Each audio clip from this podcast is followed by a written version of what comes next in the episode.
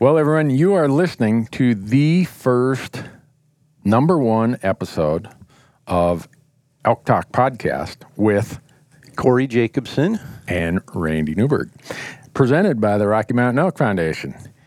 All elk. All the time. Only elk. Only elk. Well, it's us having conversations, so we usually go down some rabbit holes, but they'll all focus and start from elk. If you hunt with Corey Jacobson, you will find the landscape is full of rabbit holes. And if you do a podcast with Corey, there are more rabbit holes deeper and further than you've ever imagined, but that's the whole joy of doing podcasts. That's right. Right here, you, you, the, we're recording this for YouTube. I'm going to show the audience. You see all the notes we have right there? Clean slate. A clean slate. We're just going to make this up as we go. But what are all these notes that we have? Well, this is kind of some structure to make sure we don't forget certain things. Gotcha. You know, Rand, like, Randy provided me with three pages of notes this morning and said, here, we're going to talk about this. And I looked at it uh, and uses like quadruple spacing on the notes. There's actually only six sentences per page. Right. That's because I'm old. No, let and, me let me and, read what it says here. Uh-huh. All elk, only elk. That's one yeah. sentence. Yeah. I'm Corey. Yeah. That's another sentence. Yeah. And I'm Randy. That's another sentence. Yeah. Those are three sentences. Yeah. We've got six total. Mm-hmm. And then we're clean slate. So we don't have notes. This, right. this is just to help us get through the introduction. Yeah. So we're recording this in advance, folks. Obviously, the, the goal is, is to release this in early July. But we're, we're going to make the apology up front that there's this group that syndicates podcasts called Libsyn, Liberated Syndication. And you got to pass their, I guess... approval. Yeah. I, I don't know who they have on the committee or the council of higher-ups, but... So we're hoping we can submit this one to them, and they'll approve it, and we'll be ready to roll according to schedule. But maybe not. But just in case. Just in case. That was our disclaimer. That's kind of like in the, you know, the... pharmaceutical commercial. It's like they say, here's what the brand is, and then they spend the next forty-five seconds of the one-minute commercial telling you all yep. the things you might die from. In six seconds, they tell you what it solves, right. and in the next fifty-four seconds, yeah, they list all the risks and hazards. Yeah, and by the time... May cause sudden death, heart yeah. attack... pulmonary yeah. disease, all, all these all these things. It's like, seriously, I just have an infected toenail. Can't right. we? I'll just take my chances with that. So that was our version of the pharmaceutical disclaimer. That's right. And uh, with that, if people want to follow along on this podcast trip that we're going to be doing, because we're going to do it every two weeks, we've got the new website that we're working on. Yep. Uh, hopefully it's going to be ready by the time the podcast is up and running. It will. And what is that? It's elk talk podcast dot com. That's because, so Corey tried to use his magic to talk the guy out of elk talk dot com. Yeah, there's a website, elk talk dot com. And yeah, don't, we're probably gonna, go, don't, go there, say, don't go there and give the guy any traffic. We're going to crash his server, but yeah. we tried, and it's uh, it's it's a guy, what was he, Pennsylvania? Pennsylvania, yeah. And uh, they just have some family photos from like the nineteen eighties on there or something, right. and I asked him if he'd be interested in...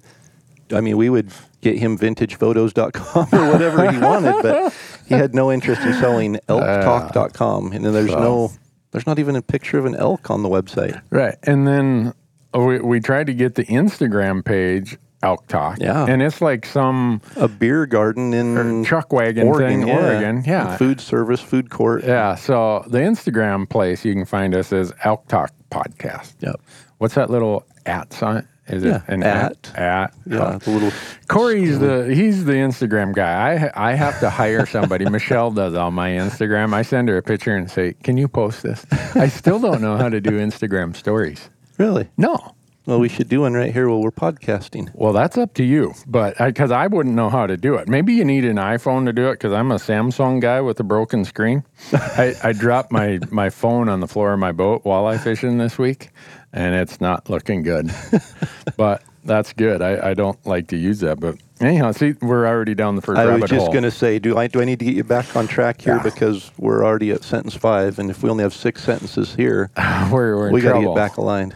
Yeah. The one thing we want to make sure of is that people share this podcast with all their friends. Absolutely. Because the goal is that what little you and I know about elk hunting, we share with people. Yep. And...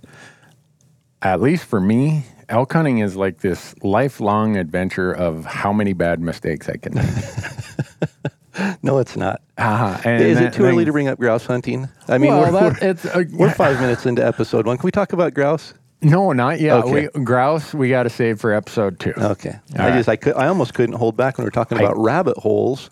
I know. Well, I've shoot rabbits too.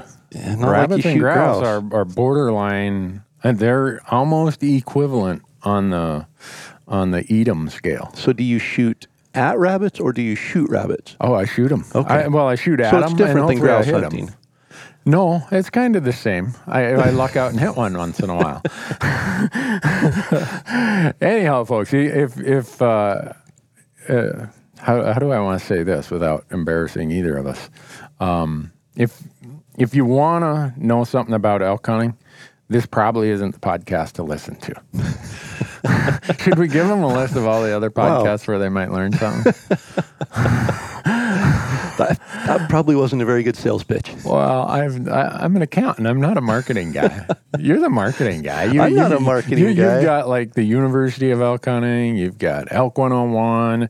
Corey has anything that sounds like a professor when it comes to elk, right? elk one oh one dot com. And here we have the Elk Talk Podcast. That's, mm-hmm. That sounds like education. That, that doesn't, no, that doesn't sound, that sounds like guys sitting around down at the coffee shop telling big stories about, yeah, I missed him yesterday. He was at least a five hundred twenty inch bull.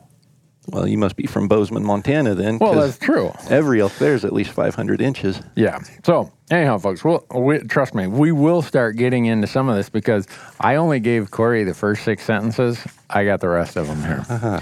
But before we we let it pass too long, we should let the world know who is making this podcast possible because we've threatened to do something collaboratively for a long, long time. time. Yeah. And finally, I called Corey's wife and said, you know, uh, if he doesn't do something with me, I'm probably going to take my sucker home and throw it in the dirt. And uh, actually, uh, after talking to the good friends at the Elk Foundation, they said, you know, if you and Corey would do a podcast, we would love to help promote that kind of information that you guys would do. So for the Elk Foundation, we'd do anything, right? That's right. Because they would do anything for us. Well, well they would well, do anything for elk anyway. Right. We yeah. like elk, so. Right, there you go. Yeah. And they've loaned us this studio right here. This is amazing. We showed up. They had their production crew. They had the lights all set up. We just showed up and hit the record button. Yeah. Oh. yeah. Did we hit the record I button? I thought I forgot to hit the record button. See, I'm a complete newbie at this, so if uh-huh. anything bad happens, it's my fault. It's your fault. Yeah, You've I'm, done this before. You I'm, have no I'm excuse. The technical director. Yep. Okay. So anyhow, if you go to r m e f dot org, you should sign up to be a member of the Rocky Mountain Elk Foundation.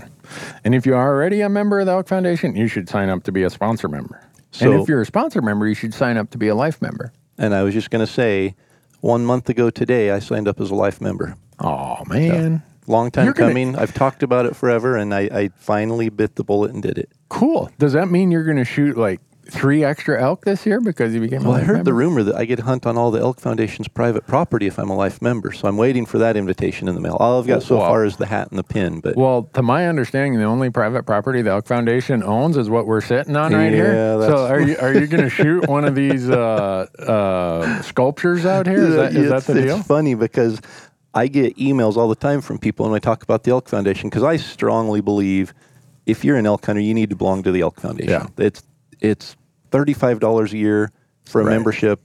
You need to be a member because yeah. that goes back to elk country on the ground. It really does. That's right. not a sales pitch.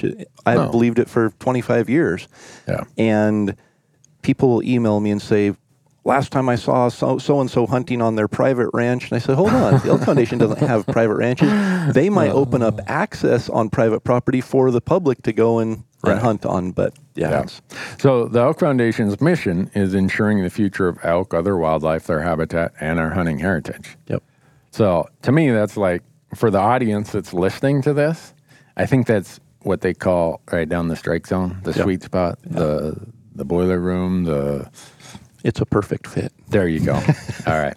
So r m e f dot org, folks, you should go there and become a member. Um, the other one...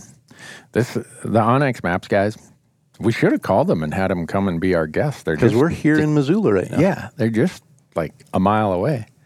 And uh, they, when we told them we were doing this podcast, they're like, we want to be in. How do we be part of that?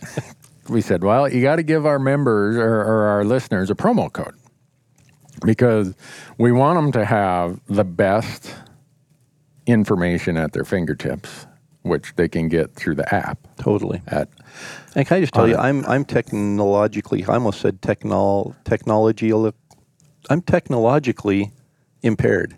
No, you're not. I, I really am. No. So I had a G P S, and I mm-hmm. bought that G P S six years ago. Uh-huh. That's how late to the market I was getting a G P S. But the first thing I got for it was a OnX chip. Right.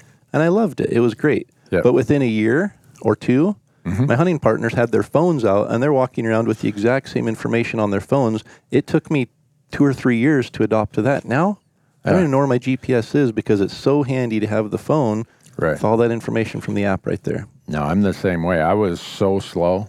In fact, I, I got a, this is like confession. I was in Alaska last week, and I had my G P S with me. Marcus had his phone, but it rains there every day, yeah. and I'm like, I don't want my phone to get killed in the rain. Yep. And I looked at Marcus's phone. I'm like, that's like a iPhone two or something. If you should drop it in the ocean. I mean, but so I'm slow to ad- adopt that technology. But now, when it's not raining, I use it all the time. And the thing I love about it is you can get the aerial view, which you can't yep. get on a G P S. Yep. I mean, you can get so you can click this layer, that layer that I can't get on a G P S. So back to how they got to give our listeners a good deal. Sorry, another rabbit hole I went down there. No. Use promo code ELKTALK when you go out to onyx maps dot com. Even though their app, I think, is called OnX Hunt, isn't yep. it? And their Instagram page is OnX Hunt. I, yes. Something like that. Anyhow. Uh, but use promo code ELKTALK. Do we need to spell that for anybody? I Just, mean, the, if, if my family's listening, we got to spell it. E L K T A L K. You had to look at the paper. I did. You had to look to see yeah, how to spell I, I, it. I had to use spell check just to put that on there. Uh, you're going to save twenty percent.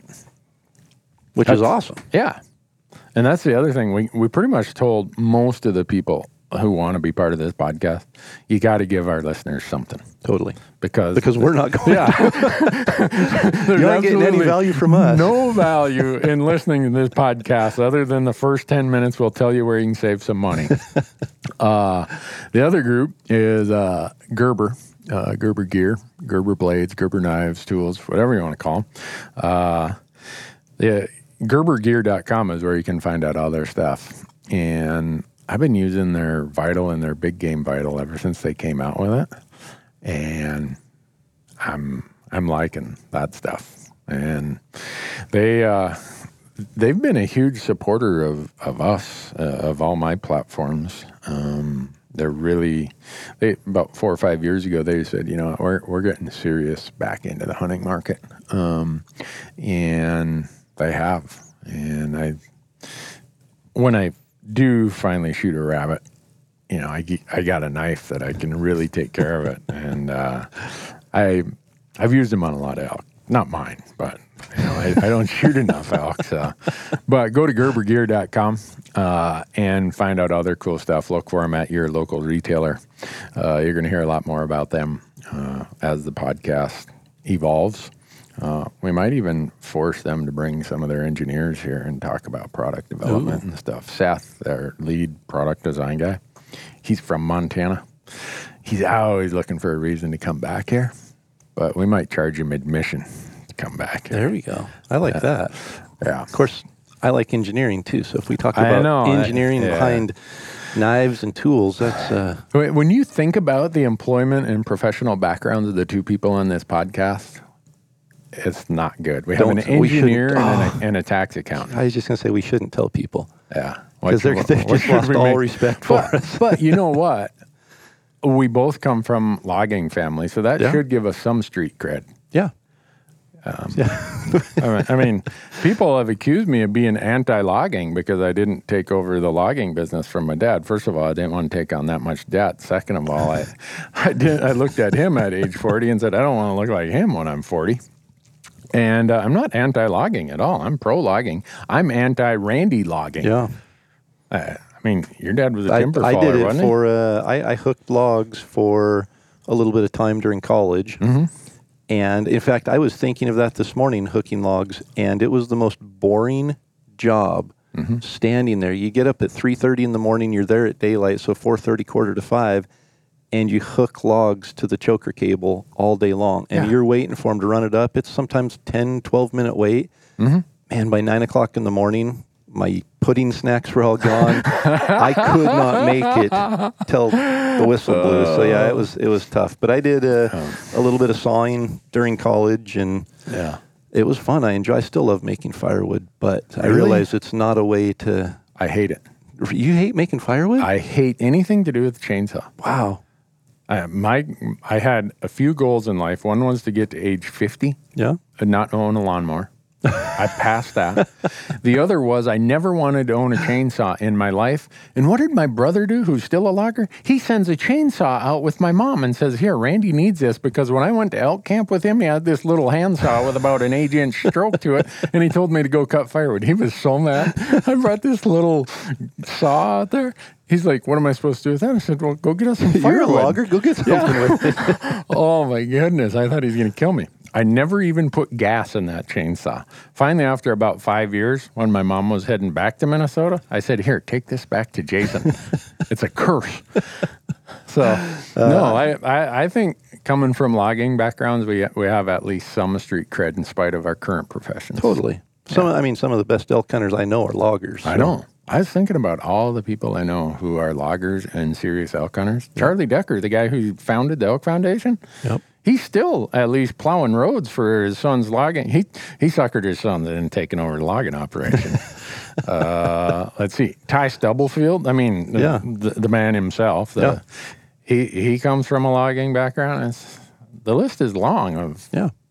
So we got that going for there us. There we go. We, we, might, got. we might not know anything else, but we got that going for us. If anybody questions, we'll say, hey, we're from logging families, and right? Yeah, and if, good. if you don't, if you don't believe us that logging is a good way to convince you to go to college, oh my goodness! I, yeah. I remember every day out there in the jack pines getting stung by bees and mosquitoes and horseflies, saying, "I'm not doing this for nope. a living." I, my my dad told me, he said, son, I can't afford to pay for college, but you're the worst logger I've ever seen. so we I strongly suggest that you go to find a way to pay for college. So I did. I figured out a way. So how did we get on that topic wow. between Gerber and Sitka Gear? I'm not sure. You're a Sitka Gear athlete, right? You're like you're like Mister Sitka Gear since the beginning. I have literally been with Sitka since the beginning. Yeah. Really? Yeah. So wow. I won a, an elk calling contest, and one of the prizes was a pair of pants, a shirt, and a vest, I believe, from Sitka. And when I went to redeem it, they said, well, we don't actually have any gear yet. It'll be here in August. So they were giving prizes away for a calling contest before it was even manufactured, the first run. So I got the first run of the original mountain pants in the mountain mimicry, uh, their original core shirt, and uh-huh. uh, I think it was the mountain vest, they called it back then. Wow. And uh, I could tell you a, a serious story about becoming a believer in technical gear. Yeah. But it uh, it involved me and my friend crossing a creek mm. uh, about belly button deep. Oh, I don't do that. And rained all day, got back to the truck soaking. You know, the morning, yeah. typical rifle season. This was archery, but we got back there and we decided to go and bear hunt that night. And so we had a tree stand set up and a bait. So we went and climbed in the tree stand. And I'm sitting there just like everything's great. My buddy, he's a big guy and he's tough. Mm-hmm. And I look over and he is just shivering uncontrollably. Oh. And I looked over and said, what's going on? He's like, I'm soaking wet. I was like, you're still wet? And he's like, yeah, I'm soaking wet. I, I've got chills. I, I can't get warm. Ooh. And I realized there was something to this new gear that I had just got in the mail a couple days before. Cool. I was completely dry. Yeah. And, yeah, so that was in uh, two thousand six. Wow. So that was a long uh, time ago. Yeah, twelve years. Man. What were you, you were like in twelfth grade? two thousand six? Then? Is that right? Yeah. That is. I think that's when I started, Man. somewhere around then. That makes me feel old. Yeah, you're a freshman in, in high school. I'm way older than Corey. I can say Not that way. Stuff. No, I remember when uh, when we started our our T V show, uh, we went and bought every sort of clothing out there. And every trip we'd try something different, me and the guest hunter. So I'm shelling out a lot of retail money yeah. for this brand and that brand and that brand. And at the end of the first season, kind of did the the survey, survey says, Randy, go buy more of that Sitka gear. Yeah. So two thousand eight, nine, ten, and all, eight, nine, and ten, I'm buying Sitka gear for me and all the guests at full retail. Yep. Jonathan Hart, the founder of uh, Sitka Gear, one of the co-founders, sees me at a trade show. He's like, hey, man, I love your stuff. Aren't you glad we're, we're, we got that deal worked out? I'm like, what deal's that? He's like, what do you mean? I said, no, I'm like paying full retail down at Sportsman's Warehouse. He's like, what? I'm like, yeah. He said, oh, man, we got to get you some stuff. And you're how many seasons into your T V show at that point? Three. I mean, I don't know how much I, I spent on Sitka gear at that point. A lot. Yeah. Because I what I should have done is either had one single guest hunter for every episode or said, here's the size you have to wear. Yeah. Because this guy's a thirty-two waist, this guy's a thirty-eight waist. I, I'm buying some. You've got a full catalog of gear. Yeah. And, uh, but everyone said that's what you got to use. So I agreed, kind of like your experience. Yeah. Everybody, it wasn't even a question of what yeah. gear we were going to use. Especially so, in two thousand six when there was nothing. I mean, literally Sitka paved the way of right. technical hunting gear. There's, I mean, that, that can't even be argued. Yeah. I was going to Walmart the year before that and buying twenty dollars cotton pants and a twenty dollars or a eight dollars cotton shirt, right, and ripping it to shreds in a week of hunting and yeah. disposable hunting gear. Yeah, yeah, it was. Well, I think the first time you and I ever got to spend much time together was the summer of two thousand eleven. Sitka sent us both back to where was it, Delaware, uh, Maryland the, or Delaware? Yeah, yeah for uh, wherever Gore's located. The, yeah, yeah. Had to go to Gore's headquarters for a week. Yep, that was impressive. It was. I mean, you sit there with all those PhDs and they talk about product testing and this membrane and that and uh, performance this. Yep. It's like, you know, this isn't just some rednecks out here stamping out a pattern. And I mean, yeah. Yeah. There, I mean, there's science behind everybody. Not just the gear, every fiber of the gear, but the pattern, the fit, yeah. everything. It's, I was impressed. I left there as a firm believer. I'm yeah. like, you know what? This thousands of dollars I spent on this stuff, I, I didn't get suckered. It's actually good stuff. Yeah. So, anyhow, that's Sitka Gear. It wants to be associated with us for some strange reason. I was gonna say it. our, our our goal, folks, is within two episodes to destroy every ban- every brand we're working with. not, not, not destroy their brand, but right. put their gear to the test. Maybe it'd be a better way. There you go. Corey has a better way of saying things than when I do. When you start saying destroying brands, they probably get really nervous right about now. Yeah, well, they know that you you can't take anything Randy Newberg says very seriously. Uh, who's our next one? Oh, GoHunt. The guys at GoHunt. Yeah. Lorenzo, Brady, Chris, yep. all of them, Trail, the whole group down there. Uh, how many elk tags you got this year? I will have three. Three? Yeah. I only got two. What? Yeah. Well, you can buy as many as you want over the counter. Well, I know. I could do Colorado and Idaho, but I uh, I got a busy calendar, so I don't know that I'm going to do that. But I've, uh, ever since GoHunt started, I remember when they started, I, I went in, kind of incognito. And I, I won't uh, rat this person out, but fortunately, he didn't recognize me. And so I'm grilling him, questioning him, because I'm like, no way has someone accumulated all this information at my fingertips that fills file cabinets, right. has, has a whole office full of of cluttered up junk. I got to go check this out. Well, I'm talking to this guy, and he's like, really? You do what? You know, I'm like, yeah, yeah, yeah. And uh, so... one of the other guys comes over, and he does recognize me. And then it's like, well, what do you think? I'm like, well, if it really works the way you say it does. I said, here's my money. I want a membership. I'm going to check this out. And I've never looked back. Yep. It's it's the just the, for me, the the research articles, the strategy articles that Brady does, he must put a lot oh, of time I couldn't even into imagine. Those. I, I mean, I, I don't know how the guy hunts. As, as slow as I type, I couldn't type an article that long. It'd take me all the hunting season. And uh, but that, and then they've invested in hiring the best consultants for the draw odds. And uh, also, oh, we can't forget the most important part for our listeners. Promo if, code. Promo code. Yeah. Yeah. More value. We're adding more value there to our listeners. So See, if, if they've had to put up with fifteen minutes of us so far with no value other than promo codes. Right. So go hunt dot com has this, the service Corey and I have been talking about is called the Insider. And if you, right now, I think in July, for some period going on here, they're going to have a thirty-day free yep. trial. It is in July. Okay. And it might even go into August. I don't know. I, we probably ought to figure that out before that. I think it's just the month of July, if okay. I remember right. Anyhow. So as it, long as, is it Libsyn? What's that? It, Libsyn, Libsyn has to approve us. Yeah. Has so to as long as they us. approve us in July and you're listening to this podcast in the month of July. Right. Go, go to go hunt dot com. Sign up for the thirty-day free trial of Insider. We can assure you that you're going to want to keep it after yep. your thirty-day trial. And if you do keep it, there's a promo code, co- code called Elk Talk. Do and we need to spell it again? No. Okay. Uh-uh. I, I don't want to embarrass myself by having to look and, and read it off here.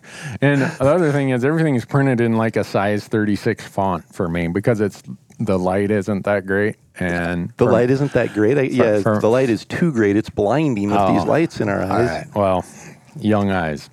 Uh, anyhow, if you use promo code ELKTALK, you get fifty dollars of free mad money in their gear shop. Yeah. And their gear shop, I just put together, they asked me to put together a list, my gear list for a three to five day archery elk hunt and a three to five day November rifle elk hunt. They probably got that list and rolled it up in a ball and threw it away, deleted the file. I said, this is worthless. Uh, but anyhow, that gear shop has a lot of really, it does. Really, really cool products. So the last company, and this first podcast, we're really going through so everyone knows how we got associated with these companies. Yes. Uh, I'm gonna I'm gonna let you take over the last one because you know these people. Who is it? Uh, I think it's this company called Rocky Mountain Hunting Calls. Uh, oh yeah, yeah. They used to be called Bugling Bull. I remember that now. Oh. Last I checked, they had their own line of Corey Jacobson calls. I, I bought a call That's that not had true. your picture on that, it. It might have my picture on it, but they're an Elk one oh one line of calls. Oh, well, so. you own Elk one oh one, so, man, the guy... Anyhow. Yeah, so Rocky Mountain Hunting Calls, and a little disclaimer here. Uh, they are founded, designed, owned... by a blood relative, my father. Uh-huh. So there, there is some bias there, but I told him several years ago, I am going to have one of every brand elk call mm. in my possession. Really? And if your calls do not outperform those other ones, I will use what call is the best. And Ooh. I don't know if that was motivation to get him uh-huh. to, to make sure that the quality was there, or if it was just me being a... smart aleck kid. Yeah, smart aleck kid and, yeah. you know, trying to... get a, a jab in, but regardless, I will say I have used just about every call out there. Yeah. And there are some good calls. Mm-hmm. But for me, the quality, the consistency, and the sounds from the Rocky Mountain Hunting Calls is unparalleled. Yeah. And that's why I use them. Yeah. Well, I went to the factory there, and your dad stamped some out, and he's like, try this one, Randy. Couldn't get that one to work. He's like, what's wrong with you, pal? I'm like, well, I got this great big, f- f- everyone knows I have a big mouth, but like the roof of my mouth is like this big flat dome, like, I don't know, cave or something. I don't know. It's like, like a plateau oh, in New Mexico. Yeah. I I thought I was at the dentist. He's like, tilt your head back and open your mouth and say, ah, ah. He's like, well, no wonder you got one of those Scandinavian mouths. I'm like, what does that mean? Anyhow, he makes another one. He's like, try that one. Phew, perfect. He's like, see? Custom fit you elk just, calls. Yeah, you just need to make sure it fits you right. Yep. And see, I have the other, I have the other problem. Uh-huh. The roof of my mouth. Yeah. I mean, I could store, I, I don't know what I'd store, a couple dilly bars maybe if we want to go down the Dairy Queen tangent, but I have a very high roof of mouth and very narrow upper palate. Really? And so I, I really think that for the most part, the people I've seen that call really well do have a narrower upper palate, and I don't know if it's just the fit of the call is is easier to manipulate there or what, but mm-hmm. having the right call is important, and it's not necessarily, you know, I'm not going to say this brand is the one you have to have to fit you. Oh, but, but you should. Yeah, but every brand has multiple calls and multiple sized frames and different things, and so it's so important to try more than just one. Don't just throw a call in and and blow it and say, I'm no good at elk calling. I'm just going to, you know, spot and stock elk hunt. Right. go through a couple of them and, and find the one that fits you. Yeah. Well, somehow you've convinced the generous folks over there at Rocky Mountain Hunting Calls to give our audience a discount. Another promo code? Another promo code. Wow. And imagine what the promo code is. Elk Talk. Elk Talk. Which you can use Rocky Mountain Hunting Calls to talk elk. There so you use go. Elk Talk to talk elk. There you go. And if you do that, you, what's that website? bugling bull dot com? I believe so. Yeah. So it used to be Bugling Bull was the name of the company, but as they expanded into other species of animals and calls, they rebranded with Rocky Mountain Hunting Calls. So I believe there's a rocky mountain hunting calls dot com that'll get you to the same place as bugling bull dot com. Okay. But yeah. I didn't know that. Yeah. I've, I've been out. I, I just made that people. up, so I don't know it either. you, oh, you've got the oh. Google box there. Check it. Uh, yeah, there, there you go. I, I gotta. Whenever I'm with Corey, I gotta have my Google machine ready because uh, he's gonna ask me some question that I don't know the answer to, and I just fake it. I look it up on Google. I'm like, well, here, here's the answer. I mean, so this is being recorded. I mean, videoed though, so people are able to watch this on YouTube and see what you're doing right now. And you're uh, actually on a laptop typing. Yeah. Rocky Mountain. Oh, look at that. rocky mountain hunting calls dot com. Where does it take me? I'm not taking me anywhere. The Elk Foundation internet is down. They forgot to pay the bill to their internet service provider or something. Look at that. It redirects to bugling bull dot com. There you go. Ha! So just like that. What a country. That's like having two trails merge at one point. Oh, boy. Put up your stand right there, man. Anyhow, so fifteen percent off if they use promo code ELKTALK. Are these the calls you use to win all those elk calling contests? They are. You want to know how many elk calling contests I've won? Zero. Oh. I, I, I mean, let's let's not, don't need any drum roll or suspense here or anything like that. And Corey's too modest, but he's won about ten more of them than I have, I believe, using these calls, right? Every one of them, yeah. Does, does that mean that if people go buy these calls, they're going to win, they're going to be your competition next year? That's true. Maybe we shouldn't have a game call company as a sponsor. Hmm. That, we'll that could be dipping into that. Your pocket. Yeah. Huh.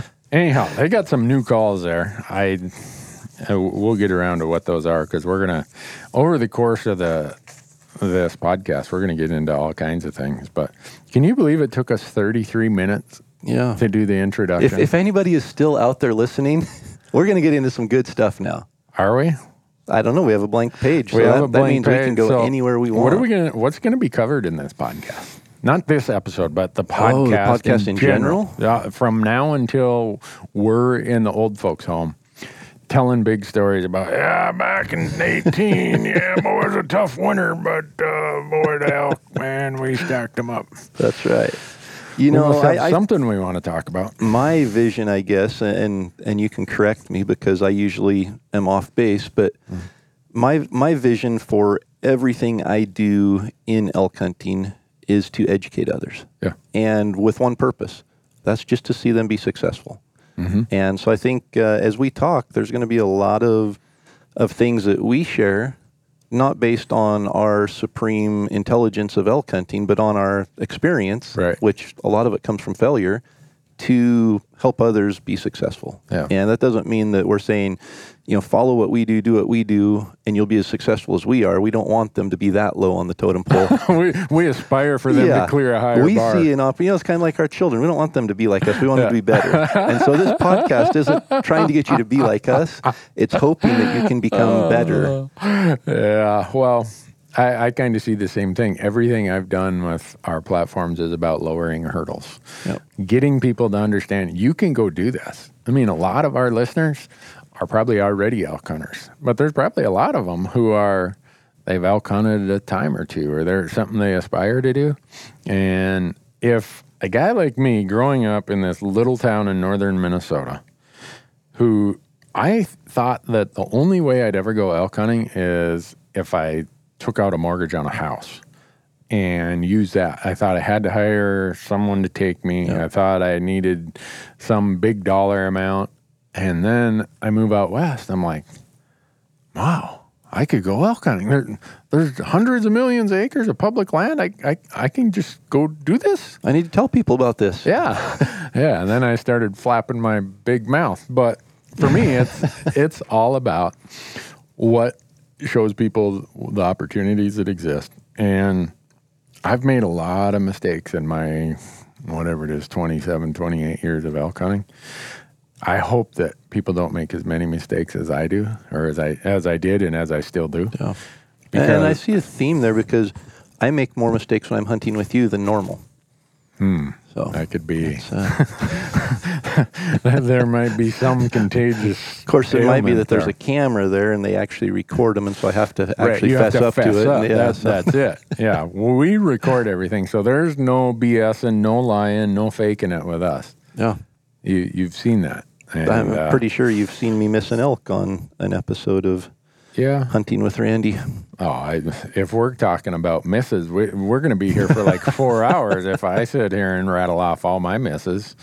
Uh, well, we could just talk about mistakes. I right. mean, we could just, I mean, we have plenty of those we've made. We could just share all the mistakes that go into elk hunting and let people figure out the rest of it from there. Yeah, I think that's what we should focus on in this podcast, at least this episode. Maybe once we get through some of these overview things, we'll get into, because Nosler asked me to do an article about my top five mistakes elk hunters make. I'm like, well, I don't know about elk hunters, but I'm my top five isn't even going to be like one percent of the mistakes I've made. I, you know, how, I mean, really, how do you rank the mistakes? Yeah, it's, I mean, every one of them was a bad mistake. So maybe we'll t- you can give your five, I'll give my five. Maybe there'll be some common hmm. things there, but we'll, yeah.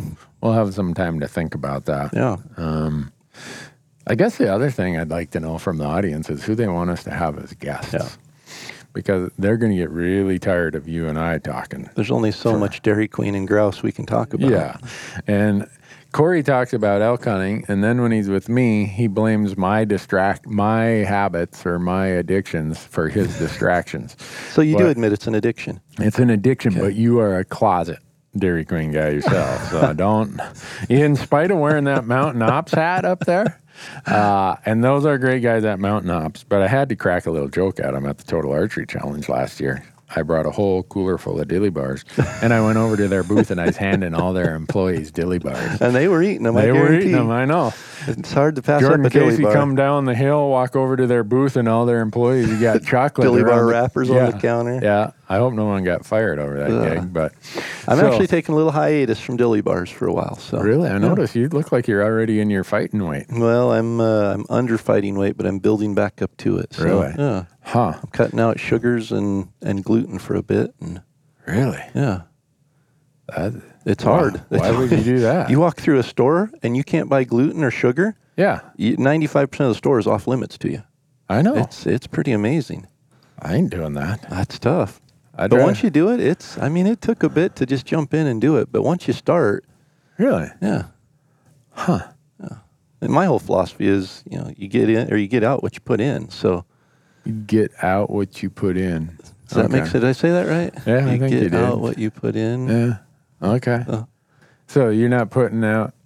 I'm not, not putting out dilly bar performance there anymore. There you go. You're not putting out any sugar. You're not a very sweet guy. For a week, maybe huh. or two. Well, I'm not at my fighting weight. And not that I have. I've a seen you after right. hunting season though. So yeah, I'm. You need dilly well, bars just to keep upright. Yeah. And when you hunt one hundred days a year and eat crappy food and don't get any sleep. It takes a toll on you, but right now, you got a spare knee. My left knee is killing me. Really? Yeah. And I'm looking at the hunt schedule ahead. What is it now? It's late June. And my knee hurt. I can't hardly walk down my stairs at the house. So, Randy, I'm not a doctor. Pain. I'm not uh-huh. a doctor, but sugar uh-huh. is a major cause of inflammation. And inflammation is a major cause of pain, especially yeah. in joints. I, I'm all, I'm, I'm, I'm following you. I, I don't know about the sugar part, but I'm following you on the inflammation causing pain. Yeah, no, sugar's a huge inflammatory. So really? this, this podcast, folks, is not going to be about health necessarily, but I do listen to a lot of podcasts on health, hmm. and uh, we so listened you... to a couple on the drive here, in fact, that talked about gluten intolerance, sugar intolerance, dairy intolerance, all these different things. Yeah. And as I started listing some of the, the symptoms, brain fog and joint pain and things like that, I thought, man, I've experienced that. Really? So, yeah, that's kind of what's got me on that kick of just trying to cut some of these things out and see if there's an improvement. Huh. Well, I got a bum liver, so they have me on a low-protein diet. What I, I can't do sugars. Can't I can't do, do carbs. Glutens, can't I can't do protein. Do... That leaves you fat. You're going to be on the keto diet. Well, I'm going to be eating mock tuck from... No. You could eat bacon and salmon and broccoli. And tip over from... Good stuff.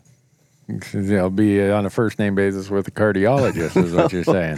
See, that's all a myth, too, but we won't go down. That's yeah. a that's a huge... Maybe we'll do a podcast on well, if backcountry meals and food that are healthy. There you go. That, that'll work. I was going to say, if we're going to do one on fitness, you're going to lead that podcast. I, I might be on vacation the week you do the fitness one. We talk fitness. All I know is how I'm going to be fitting a Snickers bar in my backpack this fall. Corey's version of fitness. How am I going to fitness in my pack? There you go. Well, I'm I'm all on board with sugar, like Snicker bars. So how, how are you, are you on recon- board or are you off board? I'm on board. You're I'm, on board with sugar. Yeah, I'm yeah. off the wagon, I'm, but I'm on board, right? I, I don't ever get that when they say you fell off the wagon. Yeah. I don't. It sounds to me like you'd get you on, got the, on the wagon. Yeah. I, I don't know, but my dad would always say, yeah, I fell off the wagon. He he, he never got on the wagon. I, but So how'd we get on that one? Uh, we're talking about topics we're going to talk about. And oh, we started fit, fitness with, might be one of them. Yeah. But that's that's going to be all you. Um, but back to this knee thing. I've got twenty-one days in Alaska in August that I'm dreading. I've been hiking, and I come home, and my knee hurts so bad for two days. It's like, uh-oh. I said, I need a packer. Yeah. I'm going to need a Sherpa. Yep. To carry There's my llamas. Rifle. I can't bring llama. You can't now. There's a you can't use llamas in Alaska now that what? They found that transmittable M O V virus thing. They put a moratorium on using llamas in sheep country in Alaska, I believe. Wow! So that transmits to sheep from llamas. They don't know that, oh. but it's kind of just they know it does from sheep and goats. But I think it's a precautionary yeah. thing because no one's ever done the studies on llamas. But they're a camelid. I was going to say they're not a yeah. A they're sheep not. Or a goat. So I I don't think that'll Did be a problem. Did you say a camelid? Yeah, they're. Camelid, a camel. Did you just look that up on Google? Or no, did you know I didn't. That? No, my buddy Bo Beatty, who owns uh, Wilderness Ridge Trail Llamas, yeah. is like the world. We should have him on here. He's like the world's expert on cam- camelids. camelids. I know. I, I, I know a new I, word. that is, llamas. Wow. So, but I can't get Bo's llamas up to Alaska, so I'm maybe I'm going to go to Anchorage and put out a sign. You know, need a Sherpa. We'll pay. I, I don't know. Anyhow. So I think we're going to have to talk about calling. Yeah. Um, so, so far we're listing all the things you're going to talk about. Okay. Well, let's, uh, let's, let's broaden out a little bit here because I have come to you as a resource for scouting, um, uh, for late season post-rut hunting. Yeah, that's about all I can do because, I, you know, you can you can sit around the fire and glass for elk. I mean, that's kind of my style. There, there is some uh, some benefits to hunting later in the season. There is. Another I'm, one is the days are a lot shorter, mm-hmm. so you yeah, don't you have to hunt rest. As long. Yeah, exactly. Yeah, Somebody get, says they hunted twenty-three miles in November or December. It's like, yeah, come right, on, really? Yeah, I know. No. Like Speedy Gonzalez yeah. there or something. Yeah. I have a hard time getting fourteen miles in September, yeah, and the well, days when, are really long. When they tell me that, I said it miles in the truck. Don't count.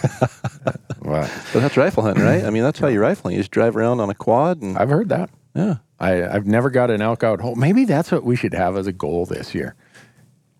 Get an elk Get whole. Get an elk out whole. I've never got one out whole. Have you? I, yeah. Oh, man. I grew up in a logging town. Of course I got an elk out well, whole. Yeah, but I'm not smart enough to figure that out. I don't, I'm not, I'm not uh, disparaging anyone who gets them out whole. They've got something figured out. Totally. Uh, maybe we need to have someone here who can teach us how to get them out whole yeah, on a both, regular basis. Both of them that we've gotten out whole that, that come to mind, and there may be more as I think about it, but both of them, we dropped the tailgate, mm-hmm. and they're on enough of an incline that we slid them into the back of the truck with the tailgate backed up against the hillside. And then you took a picture down, uh, driving down Main Street with the elk all splayed out. And oh, with somebody sitting on the back of it, straddling yeah. the elk, holding yeah. the antlers up yeah, with the rifle go. In the rack. Yeah, yeah that's I'll isn't laugh. That how you're supposed to do it? Well, that's, uh, and you need it with a, the old Polaroid camera that, where the, the picture shoots out the bottom, and you need a thumbtack to stick it up at the gas station there. For, yeah. all, the, for all the millennials who are listening to this, a Polaroid was a type of camera that you take a picture, and it actually prints out. I mean, it was it was advanced. It was a printer and a camera in one. One. Yeah. It printed the picture out right there and yeah. had a little white strip at the bottom so you could hold it and not get smudges on it. Yeah. every photograph I have of growing up is a Polaroid. Very cool. We're just dropping nuggets of information for I know. all these listeners. Yeah, I think we got to talk about archery hunting and rifle hunting both. Yep. I think actually, if you look at numbers, there's probably more people who rifle hunt oh, absolutely. elk than archery hunt elk. Uh, but it, it, rifle hunting elk is kind of like the gateway drug to archery hunting elk. That's, it is. It gets you into the sport, but man, there is nothing like hunting elk during the rut. No. Uh, I I tell people that the video does not do it justice. It the smells, the sounds, the vibration of the woods, just you can feel it when yeah. when they're mad at you and they're telling you, hey, the time has come to throw down. It's like I get so excited. I yep. just uh, you see an, you see an elk across the hillside at one fifty or two hundred yards. You get an adrenaline rush. You pull up the rifle. You shoot it. I mean, mm-hmm. that's that's rifle that's hunting, exciting. And there's there's a whole bunch of strategy that goes into it and right. finding them and, and that, but. Mm-hmm. That's where archery hunting starts. Right there when you pull the trig- trigger on a rifle hunt, yeah. that's the beginning of your archery hunt. Yeah. So you get a whole advanced chapter there that comes after that rifle hunting story. So, yeah, yeah it, it's the gateway drug. It get people in with a rifle, but if you want the real thrill and excitement of elk hunting, you got to do it during the rut. I, I agree one hundred percent. I think we also got to talk about, uh, you'd mentioned scouting. Yeah. We we need... ideas, comments from listeners, whether they want to leave them. Do we have a place where they can leave them? I don't know. Out on our Instagram page? uh, Instagram would be great. Yeah. Yeah. Just we'll maybe skip. we should put a post. We, maybe, we should, maybe we should start the Instagram page. That's on me. I. This is how technologically challenged I am. I, I can't. Instagram thinks we're trying to hijack this new Instagram account that we put up, and it wants a security code, and it says it sent it to this email address. None of us have that email address. I have it, and it's not going there. So I don't know if when my social media person built that account, they used a different... Maybe they misspelled... Harry, Randy. Maybe they didn't maybe, have spell maybe they misspelled Elk Talk. See, maybe it's important that we spell that out. Anyhow, they, I'm sure out on Instagram uh, they can leave ideas, but yeah. I really want their feedback about things that they think are gaps in in their personal knowledge, or maybe gaps in what's out there. And I, I'm still amazed that people listen to anything I have to say. um, but if there's one benefit I have in my twenty-seven years of elk hunting or whatever it is, is I, I'm a C P A. And what that benefit is, is all my work is done by April fifteenth. So I just go hunt. So I get to hunt all kinds of places, all kinds of different environments, weapon types, low country, pinyon juniper, high alpine, late season, early season. Every state, different climate. Yeah. So I get to make mistakes. I get to make a new mistake every day. and uh, that's that's the only thing I have to provide as as background about elk hunting. And I think really that's where the real lessons and, and knowledge of elk hunting comes. If you aren't experiencing it and making those mistakes, you aren't going to learn. You aren't going to advance. Yeah. And I think that's so important is you've got to go out there and try it. Yeah. And not be afraid to fail. The first time I make a mistake, I'm not that mad at myself, but like the fourth time when I make the same mistake, I'm like, Randy, come on. I mean... Really? Yeah. After the fourth time? Yeah. Man. Oh, yeah. I've been making mistakes since I was eleven or twelve years old, and I won't tell you how many years that is. Yeah. But I still make those same mistakes, and it's way more than four. Really? Yeah. No, I, I mean like same exact scenario, same exact wind, same exact setup.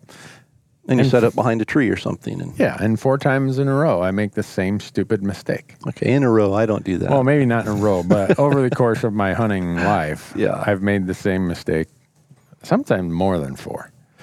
And, you know, the funny part is, is every once in a while, you, you cross off enough of the mistakes that you, and I, like you said, experiment. I'm always trying something new. I'm not afraid at all to experiment. And something works. It's like, oh, man, I'm smart. Yep. No. I, I, no, you're smart. No, I, I'm lucky. No, you're smart. Okay, you're, you're an educator. You've got to, you've got to at uh, least put on the persona that you're smart. Oh, really? I'm not even smart enough to know how to pretend to be smart. Somebody told me once, you need to convince people of this, and they, as they were telling me, I thought, hold on, if I'm needing to convince them, that means I'm not really yeah. that. Yeah. So is it a, a false persona? I think it probably is. Yeah, for us. So for those of yeah. you listening, Randy and I are really, really good elk hunters. We're really, really smart. Oh, yeah. And as we come across as, as being not that intelligent, um, hopefully really we can convince you we know what we're talking about. Yeah. Because no. if they looked at my report card in high school, they'd be like, how'd this guy get into college? Really, I bought my diploma. Really? Yeah. They were for sale. Wow. Yeah. In Minnesota? No, in Nevada. Oh, well, everything's for sale in Nevada. Oh, boy, let's not go there. We don't want any sponsors I from was, those kind I was of places. Talking about public lands and... Oh, okay. I'm sorry. I thought you were talking about something else. Oh, gosh. We're halfway into episode one and... Well, this is this is not going well, Corey. Yeah. I, I think that after this episode, people are going to be like, delete that from my subscriber list. GoHunt's from Nevada. They know they know what I'm talking about. Yeah, they're uh, good guys. Yeah, yeah. In fact, Lorenzo, the the owner of GoHunt, he has an Arizona elk tag this year. We're going down to help him and film, bringing our llamas. Like, I know Man. where they're at. Late season. Late season. Ooh, yeah. It's going to be a glassing game. Yep. Uh, we're going way back into this place, which in Arizona, it's really hard to get away from roads. Sometimes. That's one thing I've noticed in yep. Arizona. Uh, and in late season, you know, that by then they've been pressured so much. They're in that sanctuary mode that I often refer to. And so we're going to go back in there. The llamas are going to haul in fifty gallons of water on the first trip. Really? And then. That's five hundred pounds. I know. Llamas can carry five hundred pounds. No, not one llama. Well, you, you did say llamas, plural. Right. No, if you got four llamas, they can carry... one hundred twenty-five pounds each? No, uh, not that much. Oh, I was uh, going to say, that's impressive. I yeah. might. So, forty gallons of water. They can carry ninety pounds. Can they really? Yeah, these ones, the bohas, they're, they're like big monstrous things, man. They're taller than I am. Crossbred with a mule? No. Uh, I don't know what the deal is there. You huh. got them on... Uh, camelid growth hormones or something. But anyhow, we're going to go down to Arizona, and even though they're having a terrible drought right right now, you think think the people will turn their tags back in when they hear what the drought conditions are? Can you do that? You can in Arizona now. Really? They have that point guard thing. Ah. Get your points back. I think you can do it once every five years or something like that. Hmm. You got to pay five dollars in advance. It's like five dollars no. of insurance. You know, I made a mistake one time. I drew a, a Utah tag. Mm-hmm. And it took ten years to draw it. It was the Bookcliffs unit, and yeah. I had known people who had hunted it the three previous years and incredible experiences, so I had their experience to draw off of, and it was the worst drought in twenty-seven years or something, mm. and everyone was warning me, you know, the antlers aren't going to be as big, which that's not why I hunt. Yeah. But I, you know, draw a tag like that, I want a, a big mature bull, mm-hmm. and everyone's warning me, you know, it's, it's going to be hard, and my experience with droughts is... The elk are still there, but the rut is usually muted quite a bit. Hmm. And for rut hunting uh, during a drought, it can be difficult. But I just thought, you know what, we're going to go down there. It's it's Utah. It's a controlled hunt. We'll be just fine. Yeah. And I wish more than anything in hunting, I think, in, in my last ten years of hunting, that I had turned that tag back in. Really? Yeah. Wow. We just, we couldn't find elk. They weren't where they normally are. Uh, when we did finally find them, we only had a day and a half left to hunt, and they were all bunched together, and it was great right there. But, you know, a hunt like that, you take ten days and spend eight and a half days trying to find elk and literally having two or three call-ins that whole time.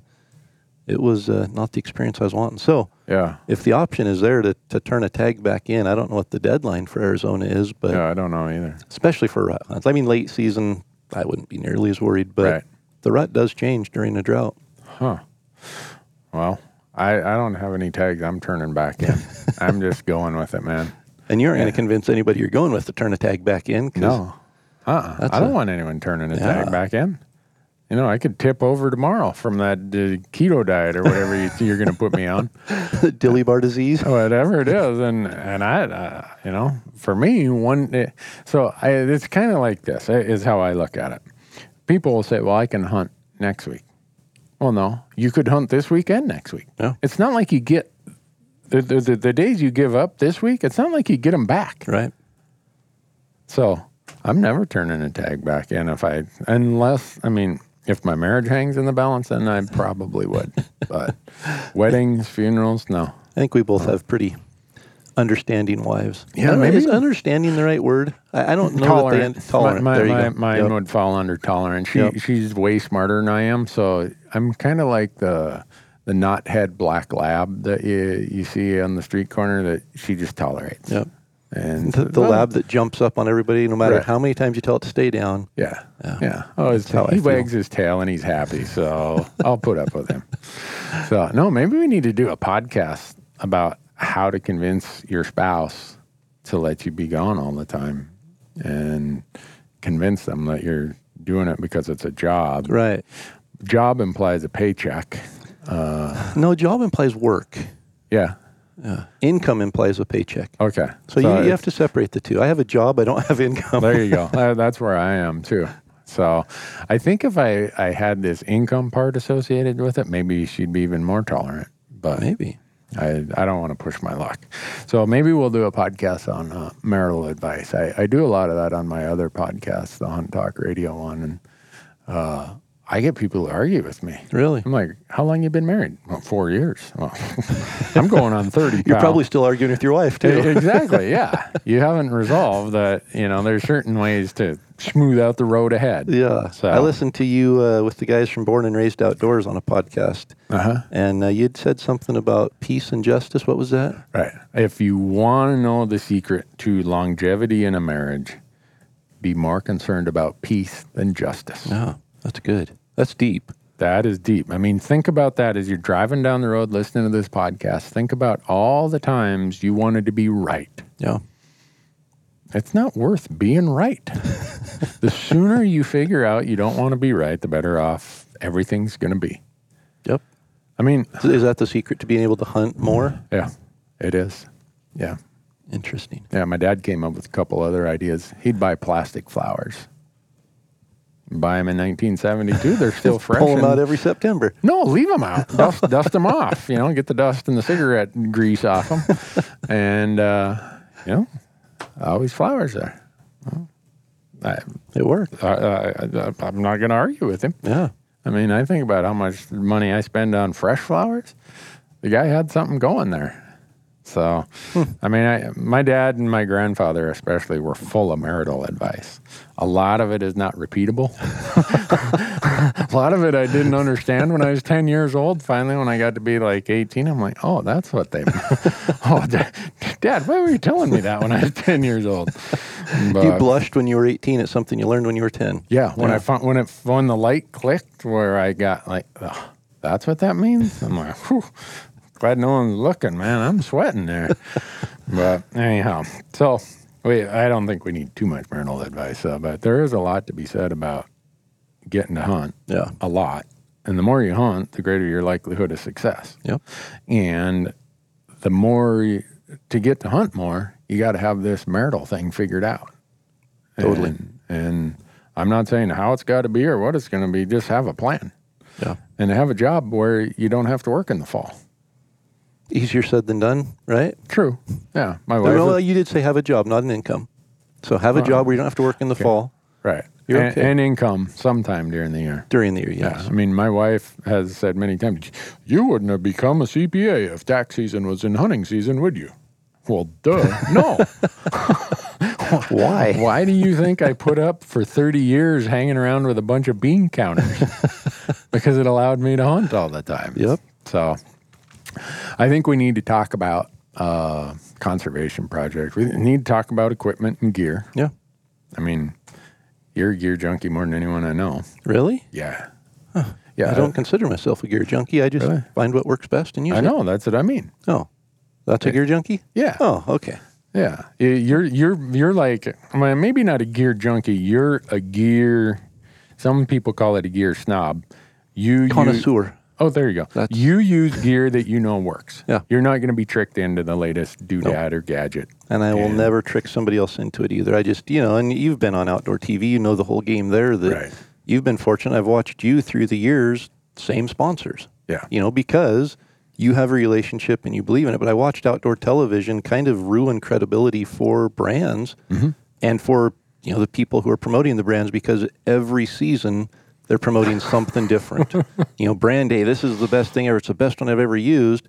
and they get a paycheck from somebody else a week later, and, well, this is the best one I've ever used. They don't even look right. back at the one they were using a week before, and that's, I decided a long time ago that wasn't the path I was going. I was going to use what works best, and if there's an opportunity to partner with somebody, you know, if, if I have a platform that provides them with some value, they have uh, a product that provides me with some value, and we can partner, that's great. If not, I'll go buy it at full retail because I need to have confidence in my gear. Yeah. So one of the things, I hang out with a lot of millennials on purpose. One, it makes me feel younger. uh, it hasn't made my hair any less gray. But one of the things that I've they point out to me is how much I take for granted. That, like my camera crew. Yeah. Marcus is twenty-eight, Michael's twenty-five, I think Dan is twenty-four. Uh, my son Matthew, who kind of has helped me build all my other platforms elsewhere, he's twenty-eight. And I'll be rambling along, saying something and doing a piece, and they're like, cut, cut, cut, cut, cut. I'm like, what? They're like, you went from A to Z without filling in any of the gaps. I'm like, really? Well, every, nobody wants to hear about that. They're like, yeah. Yeah, they do. So they slow me down or pull me back and say, no, talk about every step here. Yeah. And uh, that's just because I'm old and impatient. They're... This is wisdom my grandma always told me. Beware of an old man in a hurry. And uh, I, I don't know what uh, what context she was bringing that with, but she said it often. Wow. So I got to be careful that I'm not the old man in a hurry to try to say, well, this is what you do, because you make so many assumptions yeah. along the way that everyone has done this or done that. And I'm not saying I've done everything. It's just sometimes I, I forget to fill in the gaps and details, and yep. people are like, hey, you know, what do you use here? How do you use that? Or, I mean, like when I hunt with you, I'm taking notes. I'm like, no, really. Uh, I, it's, I think everybody should hunt with someone who is a little bit of an opposite of they are. Like, you're very aggressive in your hunting. Yeah. I was always like this passive, oh, I don't want to scare them off kind of guy. And then after a couple hunts with you, it, well, part of it is just trying to keep up with you. But you're you're like... getting after it. You, yeah. You're not standing around waiting for anyone. When we get done in a canyon, there yeah. is nothing left alive in there. And it's usually because we've ran them all out of there, not because we've killed them all. But yeah, we're, we go in there and uh, mm-hmm. take names later. Yeah. No, and that's been very eye-opening for me. And I've heard other people say, oh, man, I'm glad I hunted with you because you have a completely different yeah. approach and style. And I wouldn't... not thought about that. Or so hopefully we can share some of those experiences with the audience. Um, yeah. some of, I think we have a, a title for this episode though. Yeah. Never trust an old man in a hurry. That is, I'm going to write that one down. Really? Because I'll forget yeah. it by this, by this afternoon, but I'm going to write it down because that's uh, that's good advice to live by. yeah. Yeah. Because I get in a hurry. I, you know, yeah. my aggressive mindset, my goal oriented focus, Mm-hmm. you know, mission-oriented mindset, sometimes I don't enjoy the experience like I should. And it's, I'm the old man, uh, not old yet, but yeah. I'm a middle-aged man in a hurry. Yeah. And if I don't slow down, I'll be the old man in a hurry and nobody will be able to trust me. So it's, uh, I noticed that I took my eleven-year-old fishing the other night and we were just stream fishing for little brook trout. And if there's not a fish biting when one or two casts in a hole, yeah. I'm looking for the next hole. Yeah. And it takes him that long just to get to the hole and get his hook undone. I've already fished it out and moving on. Uh-huh. And I finally had to stop and say, is this about you or about him? And so I just, you know, hooked my hook on the eyelet and let him fish and just carried him along there, you know, and said, okay, here's a good hole. Go go cast in that one. But yeah. I find myself sometimes needing to slow down and yeah. well, not always be aggressive. It's, but it serves you well. I In mean, certain situations, yes. I've... I've Yeah, the way that you uh, call elk is very similar to how I walleye fish. And I just got done walleye fishing. If there are fish that I see on my electronics and they don't want to bite, I just call them carp and I move on. Yeah. If you don't want to play, I'm I'm going on to the next Doesn't one. Doesn't matter what they are. If they yeah. aren't biting, you aren't going to catch them. Right. So. And so I've, I've watched you kind of do this, uh, you know, I'm like, well... there's got to be elk in here, there's tracks or whatever, and you'd say, well, they don't want to play. We'll come back later. Yeah. Is that kind of your... Oh, totally, yeah. I mean, if if I was if I was set out and I was the the chief hunter going out to bring meat back, I would hunt mm-hmm. differently. I mean, if I had to go out and my village was, was depending on me to bring meat back for dinner that night, mm-hmm. I might hunt differently. But I want to call in an elk. That's my goal. Yeah. I want to have that vocal interaction with an elk. And if I want to have that and I want to be successful at it, I have to find an elk that's vocal. Yeah. And so that might mean walking by ten elk that aren't aren't vocal, the same as walleye. You know, you yeah. might there might be three state record walleyes right underneath you on your fish finder. Yeah. But if they aren't biting anything you're throwing at them, it doesn't matter how big yeah. they are, you aren't going to catch them. Right. No, I'd move on to the next spot. Yep. Huh. Well, the fun part about uh, hunting with someone like you is because you are so vocal, and I'll ask, Corey, what did you just say to him? He'll be like, I don't know. Well, let's let's back up. I'm not vocal. I bugle a lot. Right. So I'm I'm okay, an introvert. What, like, what, what's the difference between saying I bugle a lot and I'm not a vocal elk hunter? Well, you said that I'm vocal. Like I just okay. walk around talking all the time. Oh, no, no. I didn't mean that. All right. Sorry. Clarification, folks. Corey's walking around calling all the time. Yeah. And uh, that was an eye-opener to me. And when you said, oh, we'll come back later, I'm like, uh, okay. Well, I mean, yeah. I, I do remember a particular bull in Montana that we did leave. He was bugling. We left him mm-hmm. and came back later. Yeah. And I missed him, but we did call him in. Yeah. Well, he, he I think you just wanted to keep hunting. Well, unfortunately, that was our last day to hunt, so I can't use that one as an excuse that day. I did pass up a bull the first day, and that was my right. excuse then, was I didn't want it to be over quite that early. But Boy, I, that, that bull wanted to be a T V star in he the did. worst way. And he was. He was. He got his. He's got his fifteen minutes, not right. fifteen seconds, fifteen minutes of fame. And I'd say he's bigger this year and, and can be a bigger T V star, but he probably got, I mean, it's public land, general tag, he probably didn't make it through rifle season, but. Maybe not, but if he did, I'm going to shoot him this year because I'm going back there. Rifle season opens October twentieth in Montana this year. And you're going back to that area? I'm going, I know how they migrate out of there. Mm. I know where they're going. So all four of them are going to migrate all out, and four. You're going to be ready. I'm going to shoot one of them. the, the population of bulls is going down twenty-five percent. Well, you're going to go from four to three. Hey, hopefully, hopefully there's still four there. Well, yeah. Did we call? I think we did. You called call, in a bull every day. Did we? Yeah, the all same one a couple days. times. No, there, there's the one you missed. There's the one from the first day. There's the one up by the A T V trail. Yeah. Um, there's the one down in the hole where I was just praying, please, bull, don't come in. I don't want to carry one out of here. Uh, Which one was that? The, the little raghorn that sounded, he's a little four by five, sounded like he's a big Oh, that's right, down in seven. The thick alders in the yeah. in the grizzly where, den. Where all the grizzly yeah. tracks were, yeah. Yeah. yeah. So, he did come in. He did. I thought you were lying. I saw yeah. it on footage, though. He did yeah. come in. So it's, uh, yeah, this year I'm...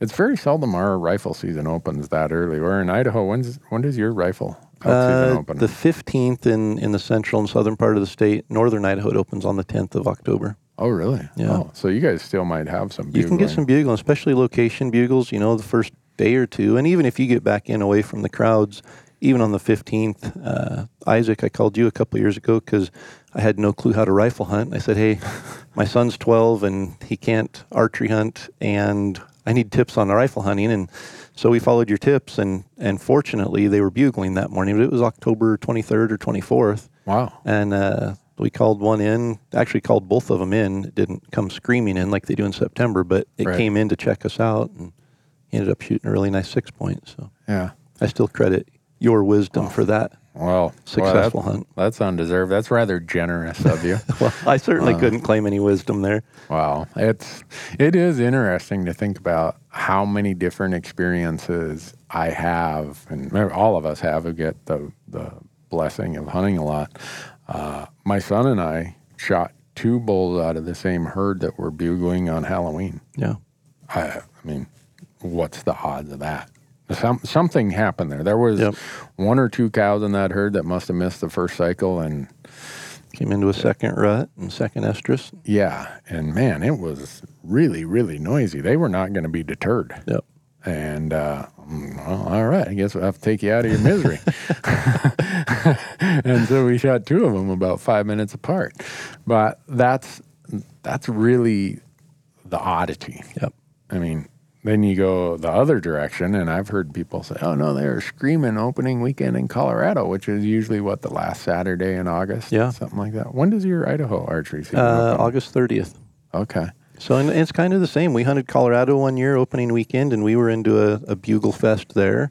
Really? Um, Idaho, we've had several opening days, opening weekends in Idaho that are just incredible. I mean, aggressive bugling, big bulls. Um, we're hunting Oregon this year for Roosevelt, and it opens, I think, August twenty-fifth or twenty-sixth, first Saturday in, or the last Saturday in August.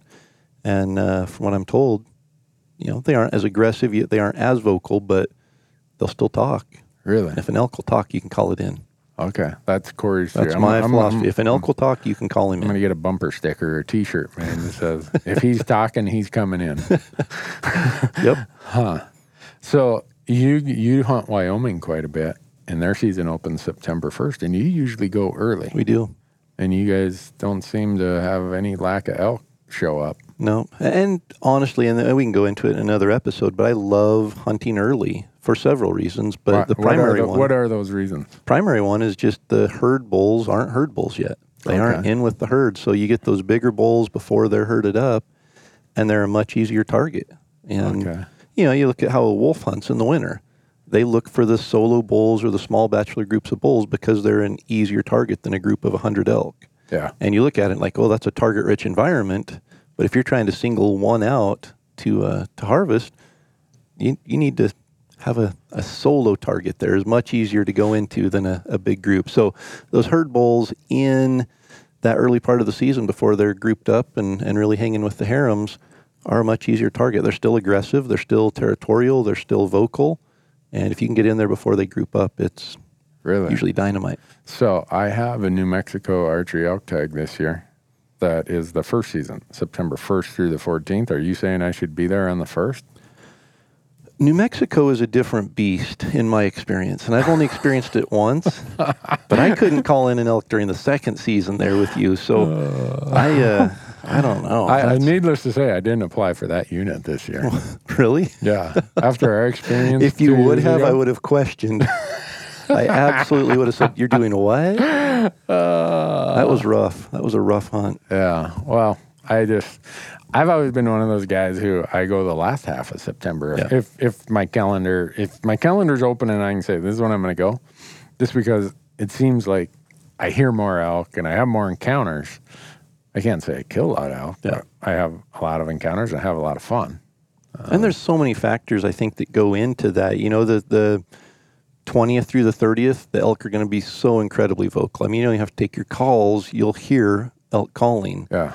But they're vocal for a reason. They're trying to keep their herd together. They're, you know, cows are coming into estrus. The bulls are focused strictly on breeding at that point. And trying to get their attention away to come to you can be tough. They aren't going to leave a cow in estrus to come to you no matter how sweet you sound as a cow. And if you're bugling, they're going to think, I've got a cow in estrus, this other bull, if he gets here, he could be the one breeding her. And so it's just, it's hard to call them in. And, uh, you know, spotting and stalking or shadowing the herd is effective during that time, and they're vocal, so that helps. But for me to call in an elk, uh, that early part's good. Hmm. And there's a lot of other things. You know, you mentioned that latter half of the season, you've got the, the fall equinox, which yeah. is the day that the nighttime is equal to the daytime, and that usually hits September twentieth, twenty-first, twenty-second, somewhere in there. Yeah. And I think that's what triggers the cows to come into estrus, is the daylight, the amount of daylight there. And so you look at the, the fall equinox and the timing of that, you look at the full moon and the moon phase, you look at weather, uh, you look at all these different things, and I mean, it's a it's a complicated puzzle to try to guess what week's going to be the best, and then you add in your hunting style, and right, it gets even more confusing. So, I guess the answer is go hunt. Take your time and go do it. Just go hunt. Yeah, don't sit around, don't have analysis paralysis, yep. and, and end up not going just because you. Ah, oh, it'll be. That, that'd be my worry is yeah. if someone says, "Oh, I'll go next week. Ah, oh, it's going to be hot next week. Okay, I'll go the week after. Oh, we're pretty soon season's man. over. Yeah, season's over, and you've hunted three days. Yep. Uh, don't do that. But I think it's also important to understand how the elk might be acting through the different parts of the season, and yeah. and know that the week you're going, they can absolutely be hunted, but you just might encounter a different situation that you might need to react to a little differently. Yeah, I'd say that's one of the common questions I get, because we do this Elk Talk Live thing on Facebook and live stream every Wednesday night where people get to ask questions. And one of the most common ones is, I drew this tag, or I'm going over the counter in Colorado or Idaho or wherever. What week should I hunt? Yep. I always say, whatever week you can make it work. Yep. Don't. And I write an article every year on Elk one oh one about what's the best week to elk hunt this year. Mm-hmm. And I don't pick a week, but I talk about the what's going to be happening during every week. So those people go, they realize if you're hunting the third week this year, it's prime time when we look at fall equinox. It's prime time when we look at vocal elk. But this year it's also the full moon. Right. And so just be aware that the elk are probably going to be out all night during that prime time doing their breeding and being vocal. And a half hour after daylight, they're probably heading to the north face to bed for the day. And that doesn't mean you're out of luck. There are strategies and tactics you can use during the middle of the day to, to go and hunt those elk where they're going to be really active. Yeah. So don't head back to camp and make you hash browns and bacon and gluten toast. Uh, yeah, and eat sugar and have swollen joints and pain, right? That's right. One of the common, I think, misconceptions people have, and maybe it happens, and I just have never had it happen to me, is that you hear an elk bugle and you start cow calling or setting up two hundred yards away, and he's going to come walking in. I've never had that happen. Really? No. I have.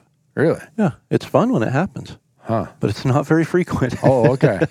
Uh, and maybe they've come in and I just didn't see him or hear him or whatever. Maybe it's happened a time or two. Yeah. But I see a lot of people like, oh, I hear him. Yeah, get set up.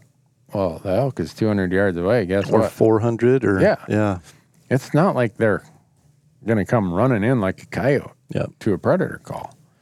I, I don't know. I, I'm not an expert on it, but uh, I, I see a lot of people do that, and then yeah. they complain, well, that call didn't work. Or, or the elk are call shy, or yeah. you can't call elk. The first time we hunted Arizona, everyone... I'd never hunted out of state. Arizona was my first experience out of state. And I was young and dumb and fortunately smart enough to start building points. And I built up to three points or four points wow. and drew one of the best archery tags in Arizona with four points. And clean went, living. Oh, it was, yeah.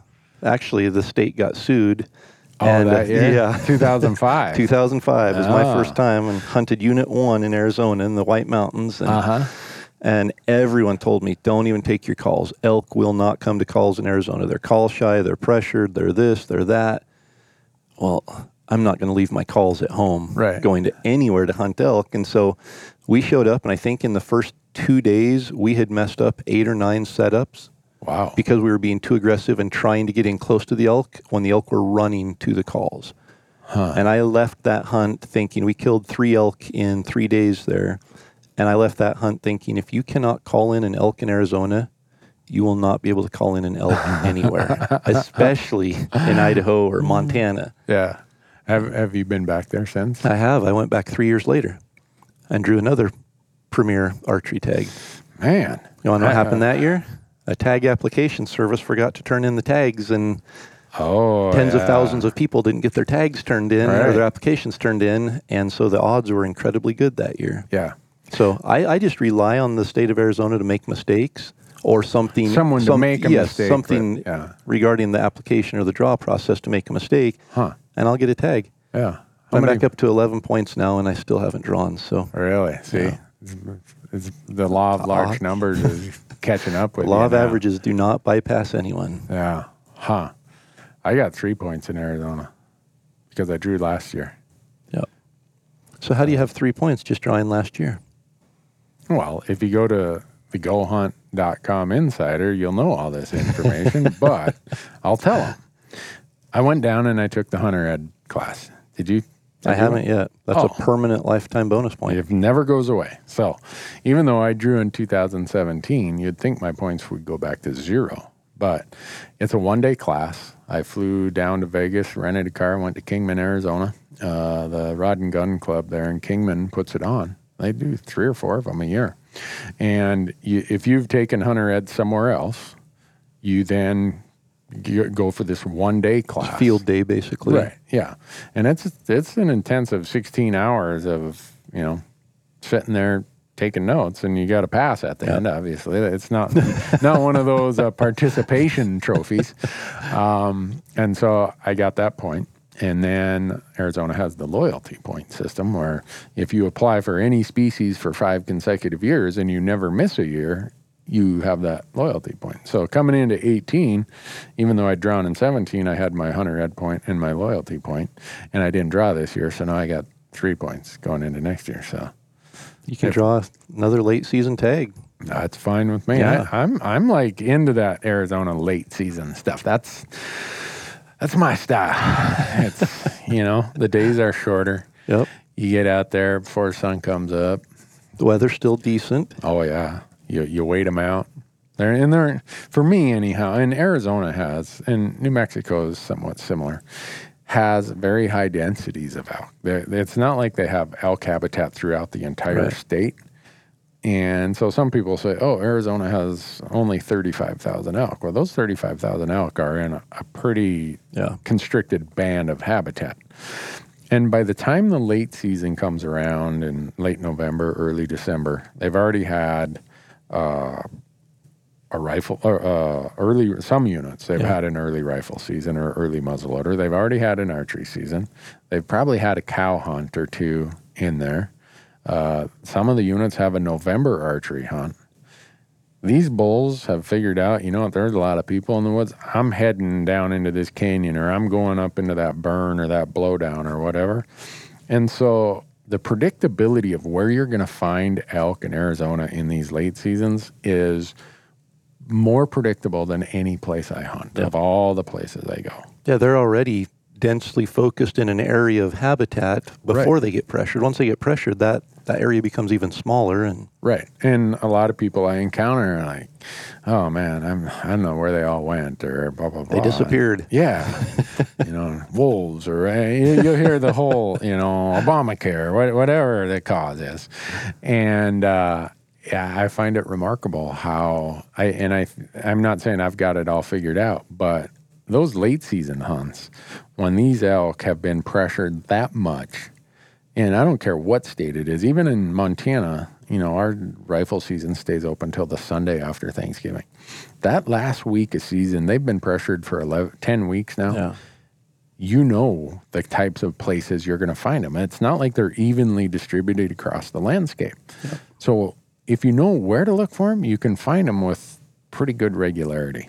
Yep. And so, yeah, that's why I, I, and I like Arizona, they give you two choices, right? They look at your first and second before they go on to the first, the, the next guy. I swing for the fences on my friend, because the same year you're talking about when Arizona got sued, two thousand five. Yep. So I apply in Nevada. I've got seven or eight points. And in my mailbox comes a Nevada elk tag. I'm like, you got to be kidding me. I, whoa, how great is this? Well, I call my buddy Jerry, who's from Williams, Arizona, right there where units eight and ten and seven and uh, all those come together. Yeah. It's like the elk mecca of Arizona. I'm like, Jerry, if I draw another elk tag, my wife's going to kill me. Oh, apply for Unit ten early rifle. You'll never draw. Don't. That was before Arizona let you buy a point. Yeah. Like two years later, they converted to where you could just buy a point. And, all right, applied, didn't think anything of it. And I look at, I think yeah, back then, I can't remember. It if came some, out late. It was like yeah, July. Yeah. Yeah. Somehow, either it came in the mail or I, I it's so long ago, I can't remember. But anyhow, I got tag number six out of, well, I think there were like forty tags or something. Wow. I'm like, uh-oh. I mean, my excitement jumping up and down at the mailbox, doing like the icky shuffle out there. Cold cuts, yeah. Give me some cold cuts. Going to get some cold cuts. Going to get some cold cuts. I'm doing the icky shuffle, and then it's like, oh, I got to tell I hope my, my wife. wife didn't see that. Yeah. I got to tell my wife. So I go in the house and feign like, oh no, like drama, like, oh, I don't know what I'm going to do. Today's the worst day ever. Yeah, I got this other Arizona elk tag and, you know, the the extended tax deadlines, right? Like, oh, man. And being the wonderful wife she is, she's like, well, I'm sure the partners will help pitch in so you can go take advantage of that. It was like, and so I told her the Nevada tag. I'm like, this is a once in a lifetime. I, I boy, I got to block out two weeks. Yeah. Well, and I told her this other elk tag's once in a lifetime. And she's like, well, how many lives do you yeah, plan how on many living? lifetimes are you going to live this, this yeah. season? Well, then Montana comes out the week after that, and my son draws a Missouri Breaks rifle elk tag. Yeah, so in two thousand five, where I got Nevada, Arizona early rifle in Unit ten, and a Missouri Breaks in Montana. So all six people who are still listening right now at this point hate us. I know. Uh, but the point of that is I started playing this point game in nineteen ninety-three. So people are like, how do you draw so many tags? Well, I've got gunny sacks full of points in a lot of places. Uh, and, yeah, I've burned them a lot. But even now, some of the states where I've burned a lot of them, yeah. I'm starting to work my way back. Look, I mean, Arizona, scale. It doesn't seem hardly any time ago when I was there hunting, and I've got eleven points. Yeah.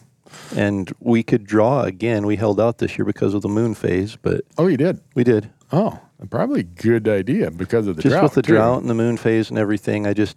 that I, I'm to a point now where if I'm going to spend ten or fifteen points, mm-hmm. I want a good hunt. Yeah. You know, before it was the experience of going somewhere different and learning some new areas. I've been, I've hunted eight of the ten Western states for elk, and there's some incredible elk hunting out there. Yeah. But if I'm going to take ten or fifteen years of investing time, and there's no doubt there's money invested into building points. Right.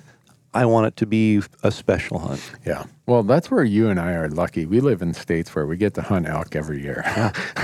I mean, Idaho, we can buy two antlered elk tags. You can? We can. Yeah, we can go down to the Walmart and buy an elk tag for thirty-one fifty or whatever it costs as a resident. Yeah. And if we're willing to pay the non-resident price, we can buy a non-resident antlered elk tag for the exact same unit or any other unit, and we can go out and we can shoot two elk in one day with two tags in our pocket.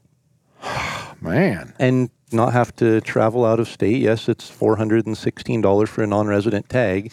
You're not going to get a lot of sympathy from the non-resident listeners when you say four hundred sixteen dollars. They're going to be like, oh. Yeah. I get a hunt from home for two yeah. elk for under five hundred dollars in tags and license. Wow. I didn't know that. I knew they did that for deer. I didn't know they yeah. did that for elk. Elk's the same. So I, I could so, buy an archery elk tag, and I could also buy a rifle elk tag and hunt archery and rifle. Or I could hunt two elk during archery season. Or Wow. Well, that's where we, I think, anyone who lives in a state where you can do in your backyard elk hunts every year, like Colorado, yep. Wyoming, Montana, Idaho, Oregon, it, we have a little bit different strategy. We can swing for the fences, or we can hold our our points or whatever yep. for what we think might be the perfect year, the perfect conditions, because it's not like we're not going elk hunting. Yep. We're, we're going to hunt out the back door every day. And so that does give us a, an advantage. Yeah. I, I uh, all right. Yeah. That's, that's another confessional statement there. Yes, we are. We're spoiled. We are. And uh, I'm sure someone living in Iowa listening to this is like, yeah, you damn right. You're spoiled banging on the dash of their cars. They're like, you guys have no idea what it's yep. like. So I, I try to be cognizant of that as I'm talking to people about elk hunting. And, and I get it if people say, no, I'm saving my points, I'm saving my points. And I tell them, if you're saving your points, then if you can, while you're building points, still go hunt yeah. elk somewhere. And I was know. talking to Chad this morning, walking up the stairs here, about that same thing. I would go to Arizona and do elk calling seminars. Mm-hmm. And people would come up afterwards and you know say, I've only got six points, so it's going to be another six years before I draw. But when I do, I want to buy some elk calls. Mm-hmm. And they had no desire and no plan to go elk hunting until they draw their once-in-a-lifetime tag in Arizona with twelve or fifteen points. That is their first elk hunting experience. They go out, yeah. you know, they get all serious that summer and go out on their first elk hunt after dropping fifteen points on a tag. No experience, no, you know, no success under their belt. Yeah. And the odds of being successful on that hunt are so incredibly low that Right. You know, I think that's what you were alluding to. Buy an over-the-counter tag in Colorado or Idaho or anywhere. Yeah, and go. And just go. Just go be in elk country and get the experience and realize, okay, these mountains are steep. I need to be in better shape when I draw that tag with fifteen points so I don't sit in camp for a week and a half and right. wish I'd gotten better shape or whatever it is, but experience it. Yeah, and there's so many things that translate. Even if it's you're going for a, a cow elk hunt, there are so many things that translate to that, to hunting bull elk. I mean, uh, if it's your first hunt, uh, well, first of all, yeah, well, are you going to find any better meat on the mountain than nope. a cow elk? And you're still going to have all the things about the logistics of camps and uh, reading land ownership, yep. surface ownership, navigating that. You're going to have taking care of it without it spoiling in the field. There, there's so many things that are very similar and are great parts of that learning curve. If you've never been on a bull elk hunt, uh, I sometimes people almost sound apologetic. Well, I'm going cow elk hunting. Good. Yeah. Get fired up about I that. I would imagine there's Go. more cow elk hunters than bull elk hunters in a year. I, Probably. I, I'm pretty sure in Idaho they give out more, at least in draw statistics. I think there are more draw tags for antlerless than antlered elk. Are there? And yeah, so. Yeah, in Montana now, a lot of our general units, they've converted them to either sex tags. So, you know, people will be like, oh, I ended up shooting a cow. Yeah. You should be dancing in the street, man. Yeah. If your goal was to put meat in the freezer, yeah, you were at the top of the top of the list on success right there. Yeah, I mean, that's how I got into hunting. It was all about food, yep. which that goes back to y- your observation of my grouse affliction is all about food. It's hard to beat a grouse. Yeah. Well, for uh, you, you, you do a pretty good job of beating the grouse. And yeah, but, I, but whatever. I don't care if it's rocks, sticks, yep. arrows, twenty gauge. I'm I'm after them. I twenty gauge. Yeah. twelve gauge, ten gauge. Whatever. Punt gun, cannon. Slug. Yeah. I don't care. Whatever I have available. And that goes back to growing up. Grouse were like, eh. You didn't ever flush a grouse. Yeah. I was like, why would you flush one? That you, you're more than likely going to miss. Well, and then you're going to put pellets all over. I mean, we hunted grouse with twenty-eight inch full chokes. Which you talk to, you know, some sophisticated grouse hunter with all of his decked out tweed and, you know, his eight thousand dollars dog. He's there with a side-by-side with one at least improved cylinder and maybe one modified or maybe both improved cylinder. Not us, man. We were full choking them. We were taking heads off at forty yards. Because if you got B Bs in the breast, yep. man, you were... you're going to hear about it. Oh, yeah. So, somebody bites down on a B B and they look right at you and say, this is the one you shot. Exactly. Yeah. But my point of that is, for me, uh, hunting in our family was about food. Yep. It, it was. And so I will never get away from the food aspect of it. And cow elk hunting is, I, I try to tell people, you know, if, if I wasn't so fortunate to be in the position I am and have the blessings I have of getting to hunt as much as I do, I would have no reservations. I'd be excited to put a cow elk in my freezer every yep. year and make no apologies for it. Totally. Yeah, so. And that's that's the beauty of of hunting and providing is the variety. Yeah. You know, you talk rabbit and grouse, and my thirteen-year-old daughter shot a bear last week, and I've got bear yeah. chopped up ready to make stew this week when we get home. And so, I mean, Saw just that. having that variety of, of different organic, healthy foods is, I think, important.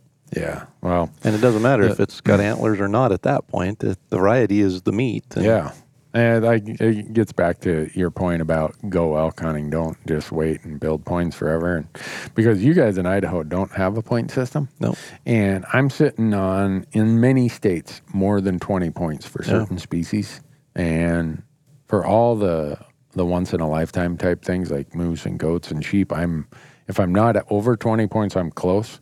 I would give away all those points in every state if they just go back to a random draw like random. Idaho has. Yep. I, and I know some people are going to be like, that's blasphemy. uh, well, we'll do another podcast on that because I have yeah. actually, you know, gone to fish and game meetings and legislature and written several articles on showing, and that's the engineered part of me. Engineered? Engineered part of me is, you know, I love Excel spreadsheets. Yeah. And you can show odds really well on Excel spreadsheets. And so I went through years and years of data from draw odds and shown how they change with, you know, with points, the states that have points versus without points. And also looking at some of those hard-to-draw hunts. So, you know, the Missouri breaks or something that's hard to draw, a coveted tag that's ten percent draw odds or less. Right. You throw points into that, mm-hmm. in fifteen years, your odds are no different right. than they were without it. The yeah. problem is, is now you've got somebody who's new, a youth, a child, or a new hunter coming in that's fifteen years behind you that has no chance right. of drawing that tag. Not in, only do in they a point have a... system. Yeah. Yeah. yeah. So it's... There are, I think there are certain systems where it's beneficial, mm-hmm. but if you are looking at point system as your go-to to be guaranteed a tag, unless you get in on the ground floor, right, it's not going to help you. Yeah. Well, I was lucky to be in on the ground floor, and not completely, but yeah, if you have close. twenty points, you're, yeah. there's not many states that have been around right. doing points for more than and twenty years. I sat on the Montana committee that uh, came up with our point system. Uh, that was in nineteen ninety-nine, I believe, so I'd have been thirty-five. And I was the youngest person on that committee by fifteen years.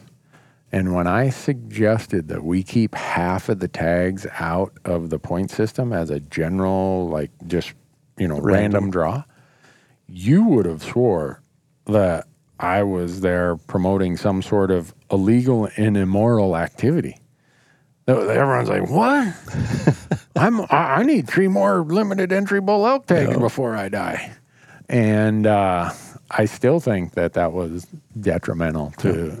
Yeah, at least for for certain hunts where if it, if you have very few of the tags, what difference does a point system make if everyone's got the same number of yeah. points? Other than the people who don't, you know, the young people who've been coming in, that all it is is it's just punitive to them. It's yeah. not beneficial really to anyone else. And in Montana, as if we didn't have it kind of askew bad enough, we decided to square our points yeah. like I don't know, five years ago, the legislature passed a bill. Well, I commented that I thought that was a stupid idea. I thought I was going to get beat up. You know, what what good does it do? All of us have now, I think eighteen is the maximum sheep points in Montana.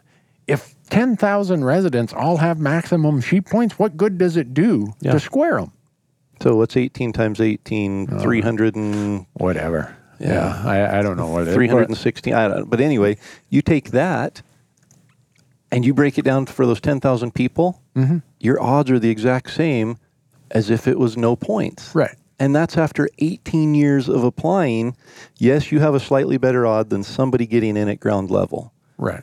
But yeah, it just, and, and so. for once in a lifetime, it might make sense in some states and some areas, but points only work and you're able to predict that you're going to draw points if there's preference points, which like yeah. Colorado, if you have the most points in the draw, you are going to draw that tag. Right. But in Colorado, I started putting in for Unit two and Unit ten, two oh one. Mm-hmm. This was sixteen years ago, fifteen years ago. Mm-hmm. And it took, I think, five or six points to draw as a non-resident. Yeah. You can't draw that tag as a non-resident now. Right. Unless you have max points, which is twenty-something. Yeah. Yeah. And a unit like sixty-one mm-hmm. that used to be able to draw with four or five points, it's up to seventeen or eighteen for an archery tag in sixty-one, higher than that now. Higher. Yeah. Because it took me, in two thousand sixteen, it took me nineteen points to draw a third season rifle tag in sixty-one. Yeah. And I just got tired of dragging that big bundle of points around. Yeah. I said, you know what, that back with it. I'm... cashing out. Yep. And at my point level of nineteen, not everybody drew that third That's season. That's crazy. And so now I'm back to like one or two points in Colorado, and I'll just burn them on, you know, yeah. what what people consider a run-of-the-mill hunt. Yep. Fine, and I've got whatever. sixteen points for elk and deer in Colorado. Oh, you're a nomad. And as you say, I'm in the middle. I, I, oh. I will never catch the good units, mm-hmm. so I'm going to have to burn them on a unit that takes six or eight points. Right. Because I'm stuck in that middle. Huh. And you can't share, you can't bank, you can't right. do anything. You just got to burn them. Right. First world problems. Yeah, it is. Oh. How did we ever get talked into what this What topic idea, are we? Uh, you know, we were going to get to our, uh, we were going to start on our five, top five elk hunting mistakes.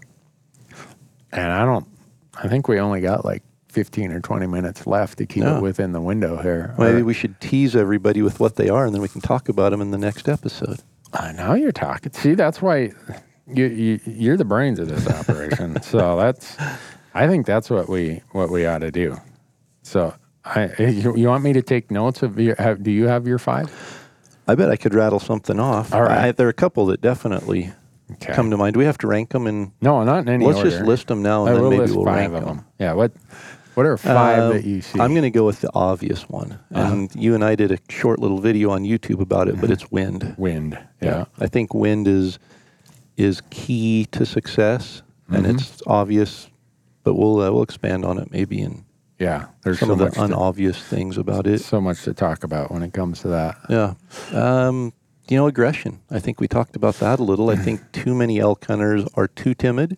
Aggressive versus passive. Yeah, but I also think there's a time when you, you just have to be able to, to know and understand whether to be timid or aggressive. And so I think mm-hmm. that's a huge mistake. I just see too many people that's kind of like that analysis paralysis where they they lock down and... Uh, Maybe I'll, well, I'll share the story now. I had a guy call me. I was working, and it's back when I was an engineer, and I was sitting at a desk and wishing I was out in elk country in September and waiting for my one week of vacation to come to, to go elk hunting. And I got a phone call, and this guy said, "Hey, do you hear that?" And I said, what, what? "No, I, I'm at work. What is what is it?" And he's like, "Listen." So I'm listening. I'm like, "I don't hear anything." He's like, "You can't hear that elk bugle?" And I huh? said, "No." And he's like, "I've got an elk bugle. It's like one hundred twenty yards away. What do I do?" No way. Now, first off, the thought would never cross my mind when an elk bugle one hundred twenty yards away to call anybody on a cell phone. Second off, it, it opened my eyes to the fact that a lot of times people don't know what to do and they freeze in that situation and just hope the elk comes to them instead of thinking through what the situation is. So I think that timid versus uh, aggressive is an important one. Uh-huh. Uh, another mistake is... Uh, I don't know if it's the most important, but it's definitely the one that has the most things to talk about, and that's the setup. Mm. Too many times, you know, you get just a bad setup that leaves you really no chance for being successful. And so I think understanding setups, understanding how you need to uh, set up on an elk if you're going to call them in especially is is important. And too many times I think we miss out on opportunities for success because of those mistakes.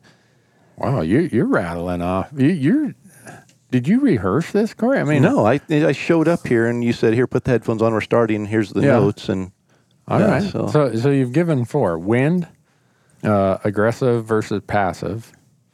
Oh, you've given three. Well, I was going to say you have one, two, four, five. There should be a three in, in between well, there. Well, the three got got you over, are taking got, notes. Got too. usurped by the aggressive versus passive. All Correct, right. Yeah. So you've given three. All right. Okay. Uh, another one I think would be to have backup plans. Okay. Um, and to be uh, flexible, I guess, in your plan, not to get stuck in a rut. So we could talk about that, and I could definitely share some experiences there that mm. were not enjoyable because we didn't have backup plans or because we stayed mm-hmm. focused in one, one area or one tactic. Uh, and then maybe the last one, what do I have? Wind, aggressive, setup. Backup plans, um, being flexible. I think calling. Let's talk calling and the mistakes that we make calling, because okay. that's that really for me. I think that's my uh, my foundation for elk hunting is calling. Yeah, and it didn't come naturally. I made a lot of mistakes for a lot of years and learned a lot of hard lessons before yeah. I finally the light bulb came on. And really, you know, when we talk about average, the average success rate being ten percent success, or you know that means that. One out of ten people kill an elk every year, or it takes the average person ten years to kill their first elk. I was an average hunter. Yeah. It took me nine years to to kill my first archery elk. Yeah. And I had so many incredible encounters that either I was too passive, or I didn't pay attention to the wind, or I set up wrong. Uh, but the light bulb clicked on calling when I finally realized what it takes to call in an elk and how easy it really is. Hmm. And uh, so we can talk about a lot of those mistakes. We should talk about that, because when you say how easy it really is, I'm like, what elk are you hunting, man? I did get accused of hunting ranch elk in greener pastures this last week. A guy emailed oh, really? me. And, yeah. Huh. So I've, I've never hunted ranch elk, and yeah. there are no pastures where I hunt. And he said, well, what I mean is you go and find the elk that are easy to call in instead of hunting these elk that take a P H D in elk talk to call in. Well, yeah. Uh, yeah. Huh. Well, that's why you don't hunt right next to the trailhead. Exactly. Those, those elk have a P H D. They're they're teaching the other exactly. elk. They're, they're the professors of human hunting pressure. Huh. Well. What about I, you? I, I mean, everything that I focus on, and, and you make a good point there, that I'll preface this by saying when I do seminars, when I write or, or do video or whatever, Um, I like to make reference to public land bull elk. Yep. Um, and as a general rule, highly pressured public land bull elk, because I, I've been lucky to draw some amazing tags with limited hunting pressure. And there is no doubt that the elk re- have responded, or that just where they're going to be is is slightly different, even public land bull elk, just because of the lack of hunting pressure. Yep. And the opportunities, so, multiple right. opportunities in those draw areas and right. quality and, areas. And so I get that some people want to wait wait out for that, but I'm not. I, I don't know if, you know, I might tip over tomorrow. So I, I don't want to let any chance go by. So I hunt a lot of elk in places that, all right, I know there's a lot of hunting pressure. I mean, I think I've done five over-the-counter elk hunts in Colorado. I've done, well, most years in Montana. Yeah. Me and my buddies, we're doing uh, public land, whether it's archery or, or rifle. And so this is just my experience. When I wrote down my top five as you were doing yours, um, it's the top five mistakes that I made. And I'm not saying everyone makes these mistakes, but I've, I, you said it was ten years before you killed an archery elk. Well, it was six years before I killed any type of elk. I... I I really made some dumb mistakes. And I think the, the first, if I had to say, the, the the greatest symptom of my illness was just my lack of understanding about elk. Yeah. I didn't grow up in Idaho. Uh, like you had the benefit yeah. of growing up and With being around elk out our back door, literally. Right. Yeah. So I came to elk in my early twenties, and I, all of my hunting experience was somewhat almost contrarian to how you would yep. understand what elk do. So my lack of understanding of elk, their needs, their behaviors, both seasonally, uh, what do they do in a dry year versus a wet year? What, what do they need in September versus what they need in December? It, I had no clue. Yep. So I think a lot of people get a tag and they think that's enough. They go in the in the woods and they're kind of counting on random luck. And yeah, sometimes... You know, you, you go enough times. Ten times. Yeah. You're, you're going to get lucky once. You're, you're going to get, yep. yeah. So I'd say my number one is people not making an investment in their understanding of elk. Uh, and I was guilty as guilty gets. Yep. Which kind of leads to my number two as lack of a plan. Uh, if you don't know, if you haven't done your homework about elk and their needs, you really don't show up with a plan. You're like, mm, well... I guess uh, this meadow looks good. I'll sit here for a week. Well, maybe that'll work, but the odds are you're not doing yourself any favors if that's just your plan. And yep. if you don't have a plan, you quickly become discouraged. Lack of information brings because your lack plan of, is to go and kill an elk. If that's your plan, yeah, and you don't kill it, you've failed on every level of your plan. Yeah, and yeah, it's really easy to get discouraged. Right. So I think lack of knowledge breeds lack of confidence. Yeah. Uh, and so those are, the, are the, probably the two biggest mistakes I made. Uh, and number three, uh, as, as your number one, is being careless with the wind. Uh, seems like every season we get some encounter where we get reminded that we thought we had the wind in our favor. Maybe, all right, the time at, you know, like nine thirty in the morning, the the thermals can't make up their mind if they want to go downhill or uphill. And you go into a basin where you heard an elk, and on the sunny side, it's going uphill. You go into the shade, and it's going, uh, you know, and it's just swirling in there. I, it's like, well, it's not a good hunt if I haven't at least messed up the wind at least two or three times. And so. Wind is...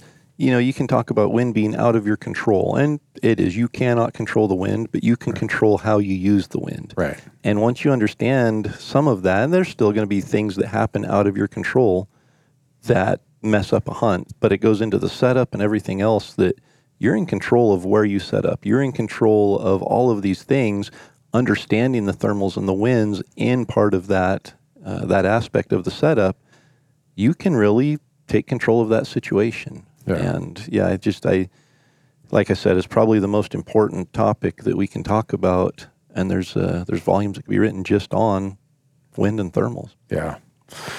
So that's my number three. Number four is, and again, I was guilty of this, an emphasis on gadgets and gizmos. I, I was getting frustrated, and I did, I just, I was being lazy about it. I thought these You know, the greatest this or that or the new this or the new that that was in a magazine advertisement or something, that's going to solve my problem. So you're saying gear doesn't make you successful? Is that? Uh, not all gear makes you successful. Some certainly makes you more comfortable to it, yeah. and, and allows you to hunt more effectively. But I was like this guy who, if I spend enough money on gear and I carry a whole gunny sack full of doodads, yep. sooner or later I'm going to kill an elk. And that was just me being lazy, not wanting to spend the time to build my elk knowledge, invest in myself yep. about elk. What they need. Again, I keep saying that, what they need, how they behave, how they react, how they respond. And the when I was refusing or, or kind of neglecting that, that, even though in my mind I'm like, you know, I probably don't know as much as I should, but ah, I, I can either... Spend a little more on gear and I'll be good. Yeah, I, I can spend weeks researching and reading dry articles by scientists and other biologists or talking to scientists and biologists, or I could go buy this new doodad. Yeah, it's only twenty bucks. I'll yep. buy the new doodad. Well, guess what? The new doodad didn't. And I'll talk to the guys at the sporting goods store, and they'll there, they'll there, fill me in on anything I don't know. Yeah, some college freshman working behind the counter who he he living he, his dream job. But, yeah, and, yeah, and he little did I know he he was a bit liberal with the truth. And uh, wait, he, sporting goods store people uh, behind the counter liberal with the truth. I know. Well, I believed him, and I bought the twenty dollar gizmo, and I'm like, well, if it's good. You know, if one is good, two is gooder. So let me get two of them kind of mindset. So I think for me, emphasis and reliance on just all this gear and gadgetry. Yep. I think you and I have both done this enough. We know what's gear and what's a gadget. Yeah. I mean, gear is something that you need and is useful and is helpful. Gadgets and doodads are just that yep. wasted money. And I've got, you know, there are some things that are definitely... in my pack or in my box that I take to camp with me that are a comfort or a luxury, mm-hmm. things like that. That, but I have a list of essential gear. And when I strip it down, it's pretty small. Yeah. What do I, and that's, you know, when I'm going out hunting with my kids, I'll ask them, do you have your bow or your gun? Do you have arrows with broadheads and bullets? Do you have your license? Yeah. Okay. We have enough to go out and hunt. Anything else that we might have forgot, yes, we might be at a disadvantage, but we can go and hunt. We have a license, we have a weapon, let's go. Right. Did you bring your boots? yeah. uh, and then this one might be a little bit close to your uh, comment about backup plans are flexible. Uh, one thing I've found is when I've been stuck in a rut and afraid to experiment, my encounters with elk seem to be less. Yeah. When I get out of that rut and say, you know what? Someone might laugh at me when they see this, but I'm going to do this because it's just, it's something I've been thinking about in the tent last night, and I'm going to try it today. Something that kid at the sporting goods store behind the counter told me to try. Yeah, they, they told me not to do. yeah. yeah. But so I think uh, being afraid to experiment uh, keeps a lot of elk hunters from making mistakes and learning.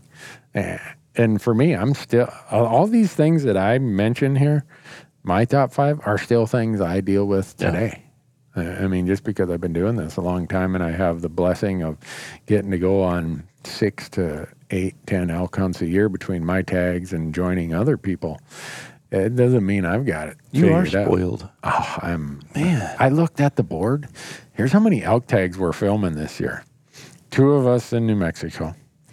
Uh, Montana is me, Marcus, Michael, Dan, Bo, Carson and Lucas and possibly another Lucas. So that's ten right there. And then my son has uh, Wyoming and my uncle has Wyoming. So we're looking, eleven and twelve. And, and then uh, Lorenzo's Arizona. So we've got thirteen elk hunts or thirteen elk tags I'm going to yep. be part of trying to fill this year. Your back's going to be sore. Well, the good news is they're, everyone there other than Uncle Larry is younger than me. Uh, I, and I, you won't take advantage of that, will you? I will. yeah. Hey, guys, I'm going to run into town. I know there's a Dairy Queen. I'm going right. to have a cooler full of dilly bars waiting for you at the truck when you get that elk packed out. Yep. Well, and this is another thing. People comment on this when they see our footage out on YouTube or Amazon. They're like, why are you always doing the gutting and gilling? Well, it's my it's one of my favorite parts of the hunt. I mean, I usually tell a guest hunter, look, here's the deal. You get first shot, but if you kill something, you're going to have to get out of the way because this is what I live for. Yep. I love to gut and gill.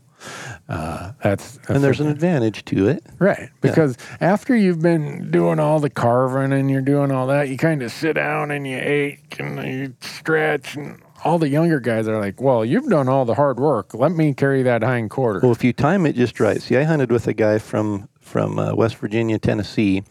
His name's mm-hmm. David Burdett, and we'll talk about him as I share some stories, especially as we get into humorous stories, because uh-huh. he's a he brings humor to elk camp. But are we going to need a liability waiver if, ah, if you start I don't telling? Think so. Okay. He's, he uh, he might be a good one to get on here at okay. some point. Yeah, just for uh, the comic relief. But incredible. I mean, a guy that came from Tennessee out of college, never hunted elk, taught himself to hunt elk. Oh, wow. And very consistently successful wow. for somebody that come out every year. You'd drive for two straight days, show up bug-eyed, and hit elk camp and on the ground running. But he, uh, I learned a lesson from him. He was really good with a knife. Yeah. And I was young and eager, and I could throw two quarters on my back and run to the truck. And yeah. we worked well together. Uh-huh. He worked well with me being there because he would time it just right uh-huh. that when I'd walk back up with a pack frame, he would be saying, "Hey, come hold this quarter," and he'd cut it off, put it in a game bag, put it on my pack frame, and I'd go again. And he, you know, I didn't realize he was sitting there taking a nap for a half hour uh-huh. until he heard me breaking branches. He'd jump up and real quickly cut yeah. the next quarter off. And, yeah, yeah. So uh, see, he was experienced. Yep. Yeah. No, I'm getting I, there. I'm yeah. getting there. Well, uh, those are the ones on my list. I think I, I'll go with you. We should. Uh, we should. save these and cover them on the next podcast, uh, the next episode. So See, I, we have are structure gonna, now. Yeah, people are going to say, "That's some sort of tease, Randy. What's the deal there?"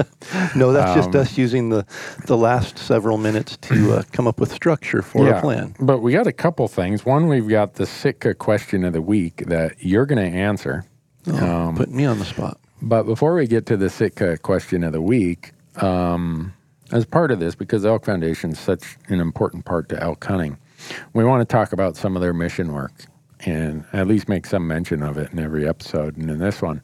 Uh, I've, I've found that if you give someone a tangible example, they understand, oh, that's what my volunteerism yeah. or my advocacy or my money is doing for elk, for, for me. It, it, it makes it something that they can relate to easily. And yep. so over the course of doing these podcasts, we're going to talk about projects in every state that we can think of. But the one that comes to mind, uh, having talked to the folks here in the lands department and said, "Hey, real quickly, give me a, a project that you did that you think has been beneficial to elk and elk hunters." They're like, "Oh, New Mexico, Alamaceta Creek." I'm like, hmm, okay. and, uh, So what that is, is it's a project uh, just not far from Pie Town, which if you've ever been to Pie Town, there's like three little pie shops there. It, that's all that's why is. They call it Pie Town? Yeah. Well, I don't know if that's why they call it Pie Town. But is it really named Pie Town? Pie that's, Town. Yeah, it's between uh, Quamato and Dattle. Oh, it's... I've been to Dattle, right? Yeah. Okay. But we, I think, how did we not stop at Pie Town? I don't know. Oh, we, we went the other way. Did we? Yeah, we okay. went the other way because you flew, didn't you? I flew to yeah, Albuquerque. Yeah, and rented a rig. Yeah, yep. see, see, I drove. You you went to Albuquerque and flew home. I did the Road Warrior thing in my Titan. And uh, anyhow, Pie Town. Near Pie Town is this place called Alamaceta Creek. Uh, and that one is another classic. It's so many of the Elk Foundation projects are about providing access to the acres acquired, but also improving access to the surrounding public lands. And they have a score system. Every, I mean, the Elk Foundation gets tons of proposals in oh, front yeah. of them. And when you get that many proposals, you got to have some sort of ranking system. And so they go through and rank it, you know, what kind of wildlife values are there? What kind of additional access does it provide? Because the Elk Foundation is about providing more access. It's one of their five primary initiatives. And this one, uh, talking to Blake Henning, who is the, he's the lands, he's the chief conservation officer here at the Elk Foundation. Uh, I think the project was just under six thousand acres of private land that the Elk Foundation and its partners helped acquire and then turned over, I believe, to either the B L M or Forest Service. Uh, but uh, what he told me is that the access around there, it improves access. That it, you know, These other thirty-five thousand acres were public, but they didn't have very good access. Right. So this six thousand improves and makes a lot better access to that thirty-five thousand. So very cool. That's one of many, many projects. Right now, the Elk Foundation is, uh, uh, like this example we're given here of acquired property and improved access. It's like over, it's nearing nine hundred thousand acres of uh, access projects that wow. they've done. And they're nearing, I believe, eight million acres of total conserved or improved habitat acres. Yep. Which I think, you know, it, it's hard because for me when I was younger, I would look and there was a project in Idaho near us that they had got involved in and, and provided access onto what used to be pu- or private land. And I looked at it and thought, well, the, I would never hunt here. Like this isn't an area I would come and hunt. So for me, that's a waste of dollars right. going there. As I've grown older and, and gained wisdom, I realized that was primary winter ground or winter ground corridor that they were able to go in and improve and not have shut down to, I mean, you look at developments. So if you have private land right. and then in this area, it would have been prime development land for somebody to go and put ranchettes on. That would have completely disturbed how the elk migrate in that area and probably fouled them up to the point that they would have had to have moved winter grounds, which probably would have left them moving where they actually had habitat. Right. And so there's all these projects, whether it's winter grounds, whether it's access, all these different things that make elk hunting better. And it might not on the surface be a direct, like you're looking at it going, oh, I can go and hunt these four hundred inch bulls that live all over by Bozeman. Yeah. You might not have that access to do that, but they are providing, you know, winter grounds. They're opening access in areas that have, have previously been private and all these things that contribute in a huge way. And you look at eight million acres, right? That's not a small number. No, there that, has been a... improvements for elk hunting and elk and elk habitat on those acres that right. otherwise wouldn't have happened. Like where we were hunting in New Mexico, I, I knew that the Elk Foundation had done a project there, and we walked in, and the, I can't remember how we stumbled across it. I'm like, oh, this is where all this thinning happened. This is where all the grass is now growing. Yeah, it's on all these public. This eight million acres is going out to mostly pu- just about all public lands and weed control, uh, getting rid of invasive weeds, prescribed burns, uh, you know, thinning, yeah. whatever it is to generate better habitat. Water projects, uh, you you name it. it yep. the, the whole list is there. And again, the Elk Foundation, their uh, project advisory committees, because of money raised, a big chunk of it stays within that state for the purpose of the the local volunteers on the project advisory yep. committee saying, these are the ones we want to do. And that's the kind of boots on the ground, dirt under the fingernails kind of conservation. And the Which Elk- goes back to, to why I... signed up for a life membership. You know, we yeah. moved a year ago into elk country, and so my family and I live in the heart of elk country. Uh, it's, yeah. you know, it's not prime or anything, but there are elk around us. Right. And it was a perfect opportunity to become a life member at that banquet, yeah. you know, that's happening a few miles from my house. Cool. So R M E F dot org, be like Corey and be a life member, right? Or at least a member. Yeah. yeah. Okay. We'll we'll start them. That's right. Uh, it's kind of like everything. You kind of start them on light doses, right? Yep. All right. So with that, the Sitka question of the week, um, you're going to have to answer this because I don't own any trail cameras. Ooh. Okay. Um, someone wants to know, how do you use trail cameras to improve your hunting? Because in Montana, it, only last year did it become legal to use That's trail right. cameras. You couldn't use trail cameras during right. season, right? right? You could use them during preseason, right. but if, not during season. Right, if there was an open season. Well, the only time yeah. bear season ends June fifteenth, archery antelope opens August fifteenth, so there's only like a two-month window yeah. you could use them. So, But that's actually I, the prime time to use trail cameras. Oh, really? So, yeah. Oh, okay. You know, and I've... There, there's two different, I guess, trains of thoughts on trail cameras. One is if you're hunting a place like New Mexico, Arizona, you go put a trail camera on a tank, right. and you see how many four hundred inch bulls are coming in there. You pick the one that you want to focus on, and then you go hunt that bull. Because, oh. I mean, we all know there are four hundred inch bulls behind every tree in oh, those states. Yeah, right. New Mexico especially. Yeah. Oh, yeah. yeah. I was I've, there with you, and yeah, we, we proved that. We saw how many? Zero. Zero? Yeah. That was tough. Um, but but the way I use them isn't that. I don't focus on a single elk. I've never focused on one elk and hunted that elk. And I know there's some people that do. And in places, you know, like Utah, Nevada, things like that, where you draw that tag that takes a lot of years, maybe that's your goal. Yeah. And that's that's totally fine and understandable. For me, though, I use it more to, to determine how many elk are really in an area. What are their habits? What are their patterns?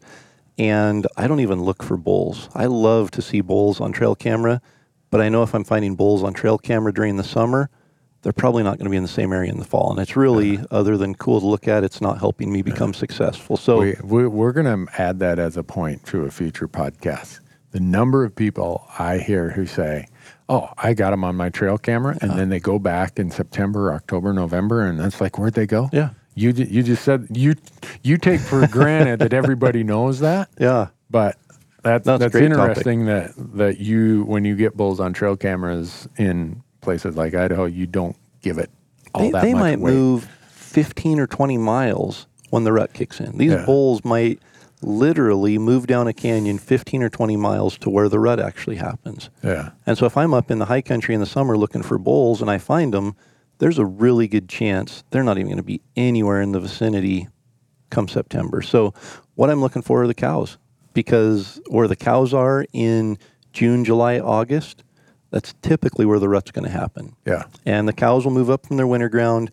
They will get into their calving areas, and that's where they raise their calves in the summer. It's a safe place. There's lots of feed. They raise the calves there. Well, lo and behold, the rut kicks in, and that's where they're at. And so if I can get in and find huge groups of cows, I usually don't put out trail cameras until the first part of July. Okay. And, you know, the cows have had their calves. I'm not in disturbing that or anything. And I put them out fourth of July weekend, somewhere in there. And then by the fifteenth of, of August, I've found pretty much everything I need. And I don't usually check them until about the fifteenth of August. And as long as I'm getting lots of cows on trail camera, and I'm talking, I love to see groups of cows of fifteen to twenty-five, thirty cows, mm-hmm. because I know that there's going to be multiple bulls coming into that area. It's not going to be one bull that comes in there and takes all those cows. There'll be multiple bulls that show up. Huh. And so I find those big groups of cows, and then September fifth, I just sit back in my lawn chair and wait for the bugles to start, and then I go chasing. uh, I've been with you chasing bugles. There were no lawn chairs involved. There's a lot of track shoes involved. There's, uh, we do run and gun. So, yeah. so huh. trail cameras help me find the cows and determine the areas that are yeah. holding the most cows, which will turn into the most bulls. And as far as how to set them, you know, some states allow you to put out bait. Um, in Idaho, oh, really? You can't hunt within, you know, I forget the distance, but you can't hunt around bait for, yeah. for deer and elk. Yeah. Uh, in Oregon, you can. You can put up a salt lick. You can dump salt on the ground and climb up in a tree stand and hunt that pile of salt. Really? I uh, did not know that. Uh, Arizona, you can put out minerals. And, you know, so there are ways to attract animals to certain areas. Typically, I'm looking for either really good feed and water close by, good, well-used trail. Yeah. And that's going to tell me. Okay. Pretty much what I need to know with the cameras. Huh. Because right now I'm reading a lot of chatter about the Arizona Game and Fish Commission is thinking about making changes to their trail camera rules. Really? Yeah. Have uh, you ever seen some of those tanks oh, yeah. in Arizona? Yeah. When when I had my uh, uh, tag last year, there was one tank that still had water. And we went down to water the llamas and look for tracks, you know, and do the yeah. normal thing. And... uh I'm like, man, I got to go pee.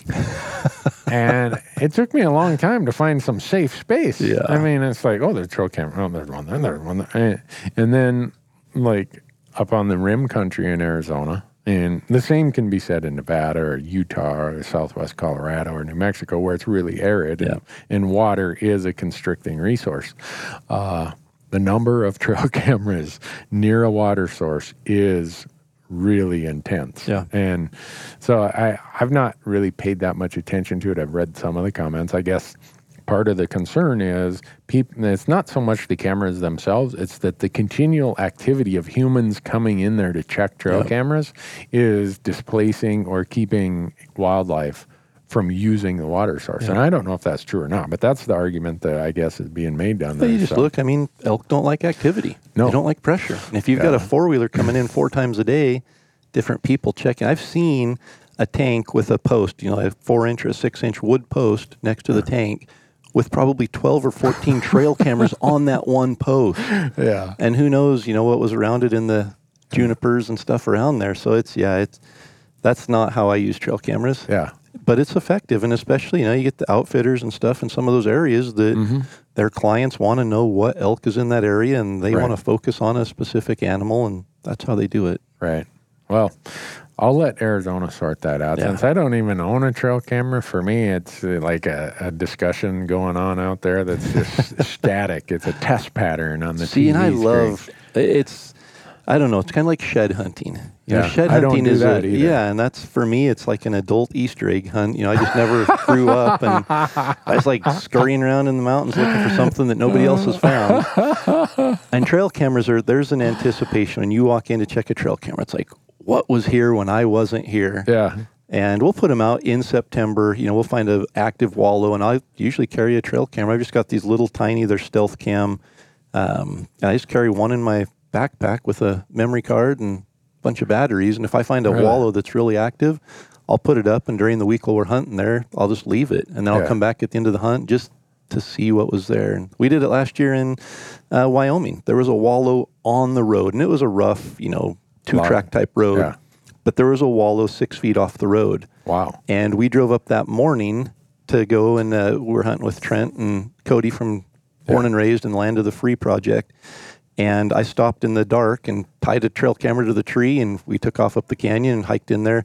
Trent shot his bull, and we packed it out, and Dirk and I came out and got the trucks and drove around the mountain to meet everybody and stopped and checked the trail camera.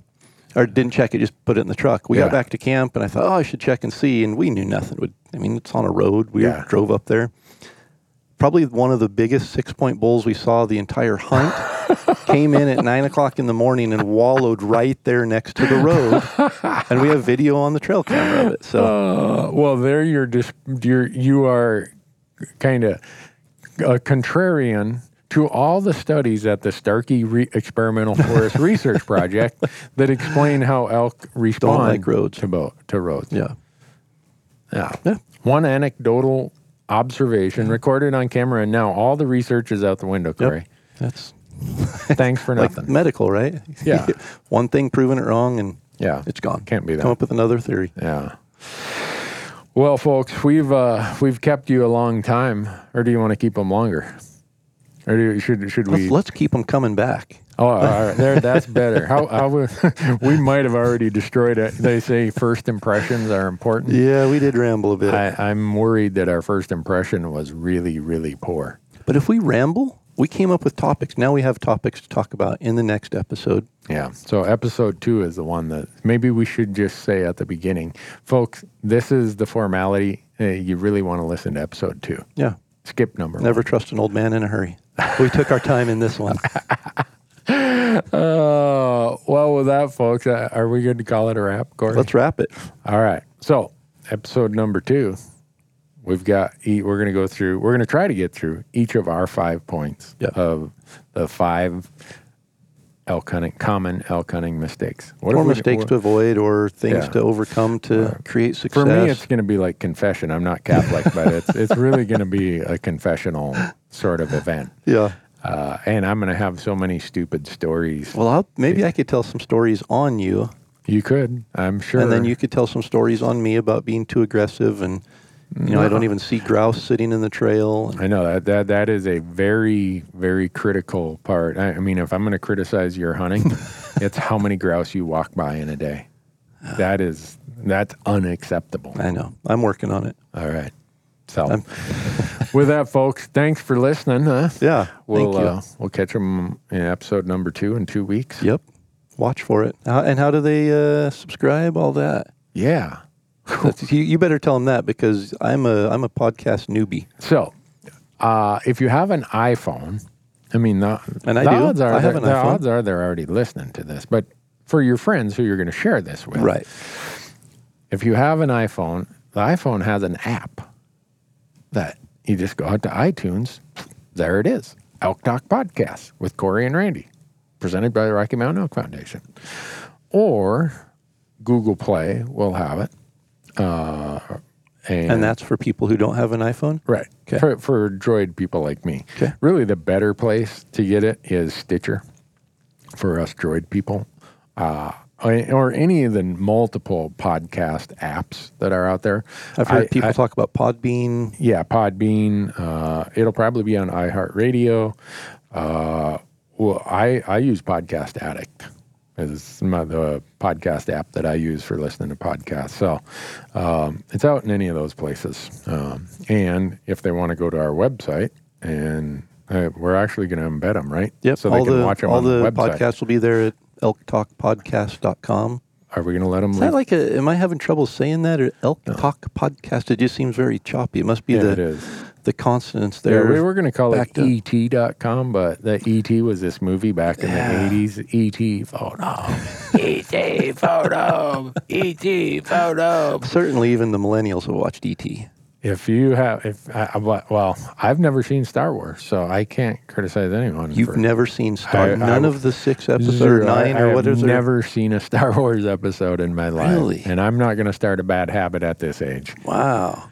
No, I've, Man. yeah. We should have probably talked before we decided to go into this podcast yeah, business so if, together. If, if and you use any humor that's Star Wars related, it's yeah. going to go right over my head. But so we got that. Um, that's where they can get it. Are we going to put this on YouTube? But we might as well. We're recording. Yeah, there's. Uh, oh, it, yeah, it's on video. Red light. It we, did, we did hit record. I did see the red light on there. Excellent. Uh, So yeah. Are, are we going to have our own we, YouTube channel, or are we going to put it on each of our channels? I don't know. All, or all three? Yeah. All right. Okay. Okay. You'll be able to find. I know you'll be able to find it on YouTube. We'll yeah. have an. If you go to the website elk talk podcast dot com, we'll yeah. have all sorts of instructions of on everything. there. Yeah. yeah.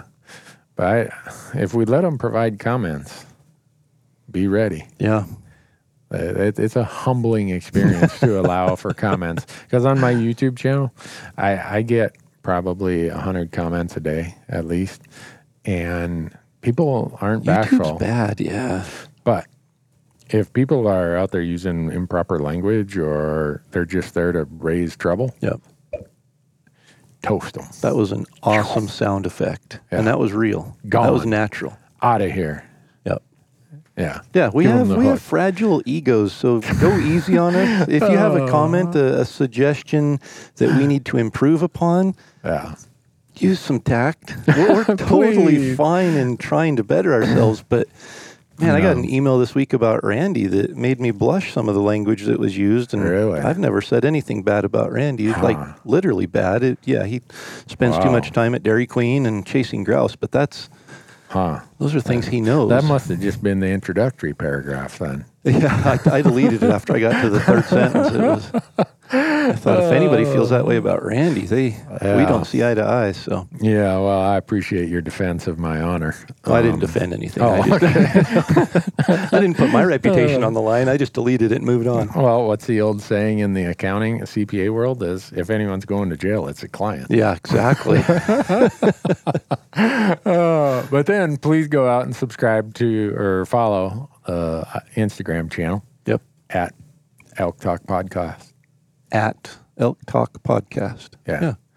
And we'll have... Not do, at Elk Talk. There's a picture of a moose, and it's an yeah. elkaboo or something, yeah. and they're a food court in Oregon. Yeah. Um, we, we we should just try to buy that from I them. did. They wouldn't respond. I sent an email through their website. I contacted them direct message through Instagram. Really?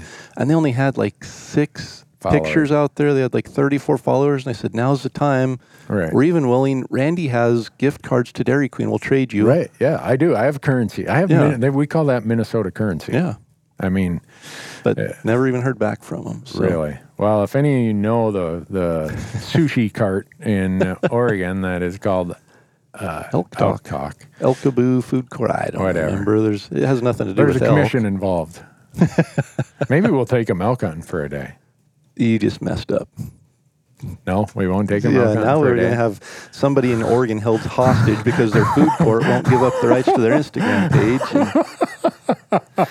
And, uh, oh, well, I, I you know, uh, that, that just came to mind. Yeah, that, I, I have no filter. That's why my other podcast is called Randy Newberg Unfiltered. I don't have a filter. It just comes out. Well, so. We'll work on it. All right, folks. We've kept you for two hours and twenty minutes. Thanks wow. for listening. And I'm Randy. I'm Corey. And we'll catch you on the next one.